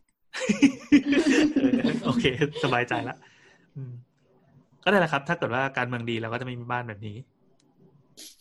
อันนี้ไม่น่าได้บังคับใช้กฎหมายไงการใช่บังอันนี้เรื่องการบังคับใช้กฎหมายอาคารเลยอืมชัดกว่าข้อที่แล้วอีก ชัดชัดอันนี้ชัดหลักฐานครบ ก็คือ อันเนี้ยเราก็คิดนะว่าตอนที่เขากำลังต่อเติม renovate กันเนี่ย ถ้าสมมติว่าเขตอะมาเจออะมันจะต้องถูกระงับระหว่าง ก่อสร้างได้ทันทีเลยนะก็ข้างบ้านเขาอาจจะไม่ได้แบบนี้เอเขาอจะมีคคืวามอสัมพันธ์ที่ดีกับเพื่อนบ้าน ใช่ใช่ก็คืออาจจะเป็นแบบเพื่อนบ้านที่ดีต่อกัน friendly ต่อกันแล้วก็เขตก็อาจจะเป็น friendly เนี่ย การบังคับใช้กฎหมายอะเนี่ย อืมอืมเอาโทษไหมเอาโทษไหมโทษก็คือจำคุกไม่เกินสามเดือน หรือปรับไม่เกินหกหมื่นบาท หรือทั้งจำทั้งปรับ แล้วก็มีการปรับเป็นรายวันอีก วันละไม่เกินหมื่นบาท ตลอดเวลาที่ยังฝ่าฝืนแปลว่าเจ๋งว่ะถูกใช่ไหมอะถ้าไม่รื้อถ้าไม่ทุบไม่ไม่เอาออกจนกว่าจะได้รับการปฏิบัติให้ถูกต้องเนี่ยก็จะโดนปรับไปเรื่อยๆ แล้วเพื่อนบ้านหลังติดกันก็มีสิทธิ์ร้องเรียน ซึ่งถือว่าเป็นผู้เสียหายตามกฎหมาย แน่นอนอย่างที่บอกว่าเรื่องรางน้ำหรือเรื่องเรื่องไอการที่บ้านไปชิดขอบชิดเขตเนี่ยมันก็อะมี privacy ด้วยเป็นเรื่องการป้องกันไฟไหม้อะไรอย่างนี้ด้วย ก็เจ้าพนักงานพบเจอว่าอ่าเราต่อเติมไม่ถูกต้องจากที่แจ้งหรือว่าได้รับการอนุญาตอย่างถูกต้องเนี่ยก็สามารถออกคำสั่งให้เจ้าของบ้านหรือช่างก่อสร้างเนี่ยระงับได้ทันที ประมาณนั้น ข้างบ้านจะได้เงินด้วย จนกว่าเขาจะแก้ปะเขาไม่ได้พูดไม่เรื่องไม่ได้เงินไม่พูดเออไม่พูดเรื่องเรื่องรางวัลอะแต่ก็คิดว่าถ้าดราม่ากันยังไงก็ข้างบ้านก็ไปแจ้งแล้วก็ใช่จะอยู่กันอย่างเรียกร้องชาวเป็บ้านนแบบก็เรื่จะองความฟ้อเสียงหายได้นะครับอืมใช่ใช่ถ้าข้างบ้านก็ฟ้องเขตใช่ เรามองว่าข้างบ้านฟ้องได้ ถ้ามันรบกวนเขาอะไรเงี้ยอืมก็เป็นฟ้อง แพ่งไปก็ได้ ซึ่งเอาจริงๆข้างบ้านก็ต่อเกินเหมือนกันเลยเงียบดูจากๆกันไว้ใช่ใช่ดูจากในภาพ แล้วก็คิดว่าเแล้วเจอหมด เออเออเออเออมันก็เป็นสิ่งที่ทุกคนเหมือนหลับตาข้างหนึ่งเพื่อจะให้เราอยู่กันอย่างมีความสุขอะเนี่ยเขาใช้วิธีนี้กันหมดเลย คือข้างบ้านก็ต่ออะมึงต่อกูต่อมั่งนะครับไม่รอดถ้ากันไฟไหม้นะครับ อืมถ้ากันมันดี ครับ จบ อั นนี้หมดทุกสุคำถามดท้ายยังเฮ้ยยังไม่หมดอีกเหรออะสุดท้ายสุดท้ายมาครับคำถามสุดท้ายของวันนี้นะครับ จากคุณสุทธิมนเอ่อจำได้ว่าสาวสาวเคยบอกว่ามีกฎหมายเกี่ยวข้องกับการสะท้อนของตึกสูง ถ้าใช่กรณีนี้เข้าข่ายไหมคะ อันนี้เป็นตึกธนาคารกสิกรไทยอยู่ในภาพนะครับ ค่ะ ที่มีอันฟอร์จู เนอร์ขึ้นไปจอดข้างบนเหรอ อันนี้ใช่น่าจะใช่ใช่อันนี้น่าจะอาคารสำนักงานใหญ่เอ่อราชบุรณะ อ๋อตึกที่เป็นเป็นสี่เหลี่ยมแนวเฉียงเฉียงตัดตัดลงมาใช่ไหมใช่ SME Development เออ บอกชื่อไปแล้วไม่มันเป็นคำถาม fact เว้ยคือคนที่เขา quote มาอีกทีใช่ไหม ใช่ค่ะ อ๋อ โอเค โอเค ก็ ภาพที่ quote มาก็จะเป็นการถ่ายจากตึกที่อยู่ไกลมากเลยนะไกลแล้วว่าไกลหลายกิโลอะ แต่ก็ยังเห็นเป็นแสงแวบขึ้นมา นี่มันประเทศไทยหรือเบลุสเนี่ยนึกนึกภาพว่าสิ่งนี้เป็นดวงตาเซารอน เออเออเออที่ทางมัน Middle East สามารถเห็นเห็นดวงตาเซารอนนี้ได้จากระยะไกลเออโอ้เหมือนเป็มีนตัวคนตาซาลอนอย่าถอดรองเท้าเดินเลยตอนนี้เหมือนมีคนพูดว่า มันประมาณว่าเอาฟอร์จูเนอร์สักพันคันอะไปเปิดไฟหน้าพร้อมกันอะโอ้โอ้โอ้เพราะแสงมันสะท้อนมาไกลมากข้างบนอีกแล้วนะเราจำได้ว่าเรื่องนี้ก็เคยคุยไปแล้วเหมือนกันคล้ายๆกับใช่เราเคยคุยอะคล้ายๆเราเคยเรื่องคุยทั้งในแง่ของ EIA อืมแต่ก็ในแง่ของกฎหมายคือบางบางอย่างมันสร้างเสร็จมาแล้วอะ EIA มันก็ไม่ทัน คือบางทีมันเป็นเอฟเฟกต์ที่ตอน EIA ทำอะมันเราไม่รู้ด้วยอืมอืมแต่จริงๆอะตัว มันมันตอบยาก เพราะว่าต้องไปดูสเปควัสดุหรืออะไรอย่างงี้ด้วยป่ะใช่ใช่มันเกี่ยวด้วยส่วนหนึ่งมันมีกฎหมายอยู่ คือตัวพรบควบคุมกันอยู่ว่ากระจกเนี่ยมันจะต้องสะท้อนค่าแสงแดดเนี่ยออกไปข้างนอกไม่เกินสามสิบเปอร์เซ็นอืมเท่านั้นก็คือมันมันไม่ควรสว่างอย่างนี้ แต่ทีเนี้ยมันจะมีเคสตัวอย่างอย่างอันนี้หามาก็คือช่วงปี 2018 เนี่ยก็มีคดีคล้ายกันอยู่ที่เอ่อสำนักงานใหญ่ของธนาคารแห่งหนึ่งใน พญาไทเขตพญาไทก็คือ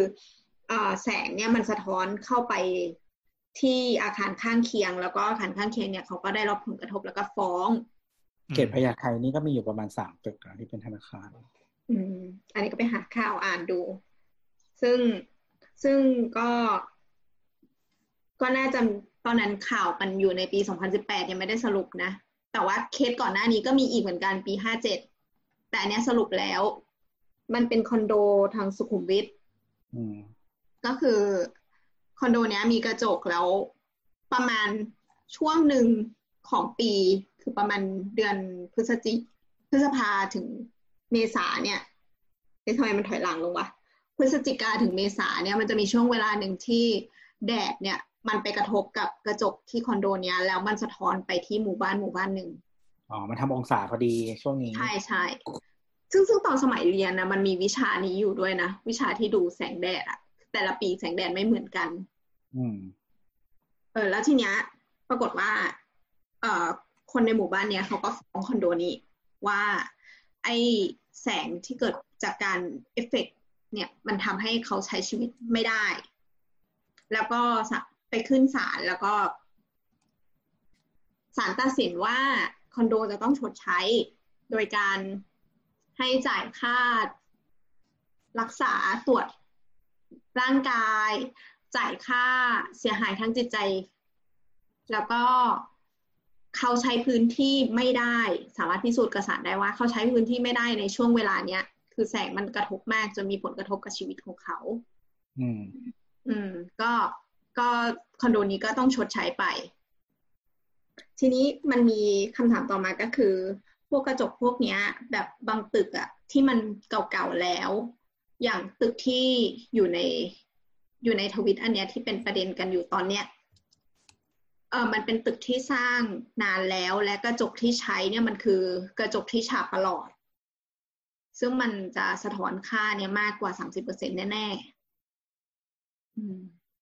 ถ้ากระจกรุ่นหลังๆมาจะเป็นอินซูเลตอืม ก็คือกระจกสองชั้นแล้วก็มีนี่ตรงกลาง ใช่มีการดเฉื่อยอยู่ตรงกลางอืมคืออีกระจกเนี่ย มันมันมันทำไว้เพื่อ เพื่อให้เราแสงเข้ามาในอาคารใช่ไหมแต่ว่าทีเนี้ยความร้อนคอะวามร้อนน้อย ใช่ มันก็เลยกลายเป็นออกมาในรูปแบบนี้มันดันไปกระทบกับคนข้างนอกแทนเนี่ยอืมแต่ไอ้แบบสะท้อนมันก็คือไปทั้งหมดเลย อืม เอ๊ะแบบนี้เขาสามารถไปทำอะไรสักอย่างย้อนหลังได้ไหมเช่นแบบเออชาวบ้านเราเดือดร้อนแล้วอะไรเงี้ย มันจะเหมือนที่ธนาคารที่พญาไทไหมก็ฟ้องใหม่ฟฟ้องใหม่ใช่ก็คือฟ้องใหม่กฎไอ้ที่กฎเกี่ยวกับการก่อสร้างไม่แอพพลายแต่ว่าฟ้องใหม่จากความเดือดร้อนได้ถูกปะอ๋อใช่ใช่ใช่ฟ้องใหม่ก็คือ ถ้าสมมติว่าฟ้องใหม่เนี่ย ก็จะเพิกถอนการใช้อาคารได้ อืมเพิ่งถอนหเลรือยหรือแก้ไข ใช่หรือแก้ไขอืมอืมอืมแต่ถ้าตึกเราสร้างทีหลังอะตึกสร้างทีหลัง สมมติว่า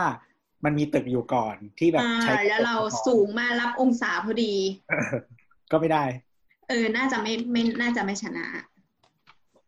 ไม่รู้อันนี้ก็น่าจะอยู่ที่ที่ศาลอีกทีหนึ่งอืมแต่ก็ต้องดูหมายถึงว่ามันก็มีดีไม่คือถ้าเกิดคุณอะสามสิบเปอร์เซ็นแล้วยังสะท้อนอยู่อะ มันอาจจะไม่ชนะไง แต่ว่าถ้าเกิดพิสูจน์กันแล้วว่าไอ้สามสิบเปอร์เซ็นต์นะมันจะมี มันจะมีอะไรเกินสิทธิ์เกินสิทธิ์อะไรใช้สิทธิ์เกินอะไรนั่นอะรู้จักปะพลอยรู้จักปะก็คือเหมือนกับว่า แม้ว่าจะสร้างตามแบบที่กฎหมายบอกแล้ว แต่ว่าการสร้างตามแบบนั้นก็ยังสร้างความเดือดร้อน ให้กับคนตึกข้างๆ ชุมชนอยู่ เราก็รู้สึกว่าน่าจะฟ้องได้ เพราะว่า มันก็ส่งผลกระทบต่อต่อคนอื่นน่ะอืม เออจะได้ต้องฟ้องตามใช่ก็ต้องฟ้องตามก็ต้องฟ้องว่าเหมือน เหมือนกับตอนที่มันมีการฟ้องเรื่องตึกบังทางลมตึกสร้างขึ้นมาแล้วบังแสงอืมอะไรอย่างเงี้ย มันเราว่าฟ้องได้ อืม มันละเมิดอะอืม นั่นแหละ อืม ครับนั่นแหละครับ ก็ส่วนจะฟ้องสำเร็จหรือไม่สำเร็จก็อยู่ที่ประเทศเราบ้านการเมืบัองคับจริงใช้กฎหมายครับ ถ้าเกิดว่าบ้านเมืองดี ตุลาการคือพัดครับ อะไรวะโอเค ก็มันมีแต่เรื่องกฎหมายอะไรเดี๋ยวใช่ใช่ใช่วันนี้เป็นว่าด้วยเรื่องกฎหมายทั้งนั้นเลยอะจริงๆมันมีตาช่าง แล้วมันมีรายการหนึ่งเราขอแนะนำรายการอีกรายการที่ที่พูดเรื่องกฎหมาย แล้วก็ย่อยง่ายเข้าใจง่ายดี โดยอาจารย์มิกกี้ที่เคยมาคุยกับสาวๆในอีพีอะไรวะที่เขาเอ่อเขาทำแท็กไอแท็ก ออ่าอ่าอันนี้เป็นช่อง Creative Talk นะครับของพี่เก่งสิทธิพงศ์ก็จะมีรายการชื่ออะไรสักอย่างรอรอแล้วขอโทษทีจำชื่อรายการไม่ได้เพราะว่าเราฟังหลายๆเลยแนะนำโดยจำชื่อรายการไม่ได้ ไปไปเปิด Creative Talk มันจะเป็นเรื่องกฎหมายใกล้ตัวเขาจะถามแบบถามคำถามว่ากรณีนี้ทำได้หรือไม่ได้หรือว่าเรื่องนี้ส่งผลยังไง อย่าง EP ล่าสุดที่เราฟังไปก็คือ ไปม็อบยังไงไม่ให้หรือว่าไปม็อบยังไงไม่ให้ถูกจับ อืม มันจะมีแบบเหลี่ยมหรืออะไรเล็ก ๆ ที่ฟังแล้วเออรู้สึกว่าสามารถเอามา ปรับใช้ได้เลย ปัจจุบันโดยไม่ต้องรออะไรนะครับก็ขอแนะนำโดยไม่ต้องรอให้การเมืองดีครับเหรอวะแล้วก็คาดหวังว่าการเมืองจะดีขึ้นนะครับ วันที่เราออกอากาศนี้ก็คือ19กันยาเท่ากันจ้าเออ19กันยาพอดี แล้วก็คิดว่าหลังจากนี้น่าจะมีอะไรหนุกๆให้ดูกันอีก เราจะคอยติดตามอย่างใกล้ชิดอะมีใครจะกล่าวอะไรปิดไหมครับ นัดมีอะไรที่จะ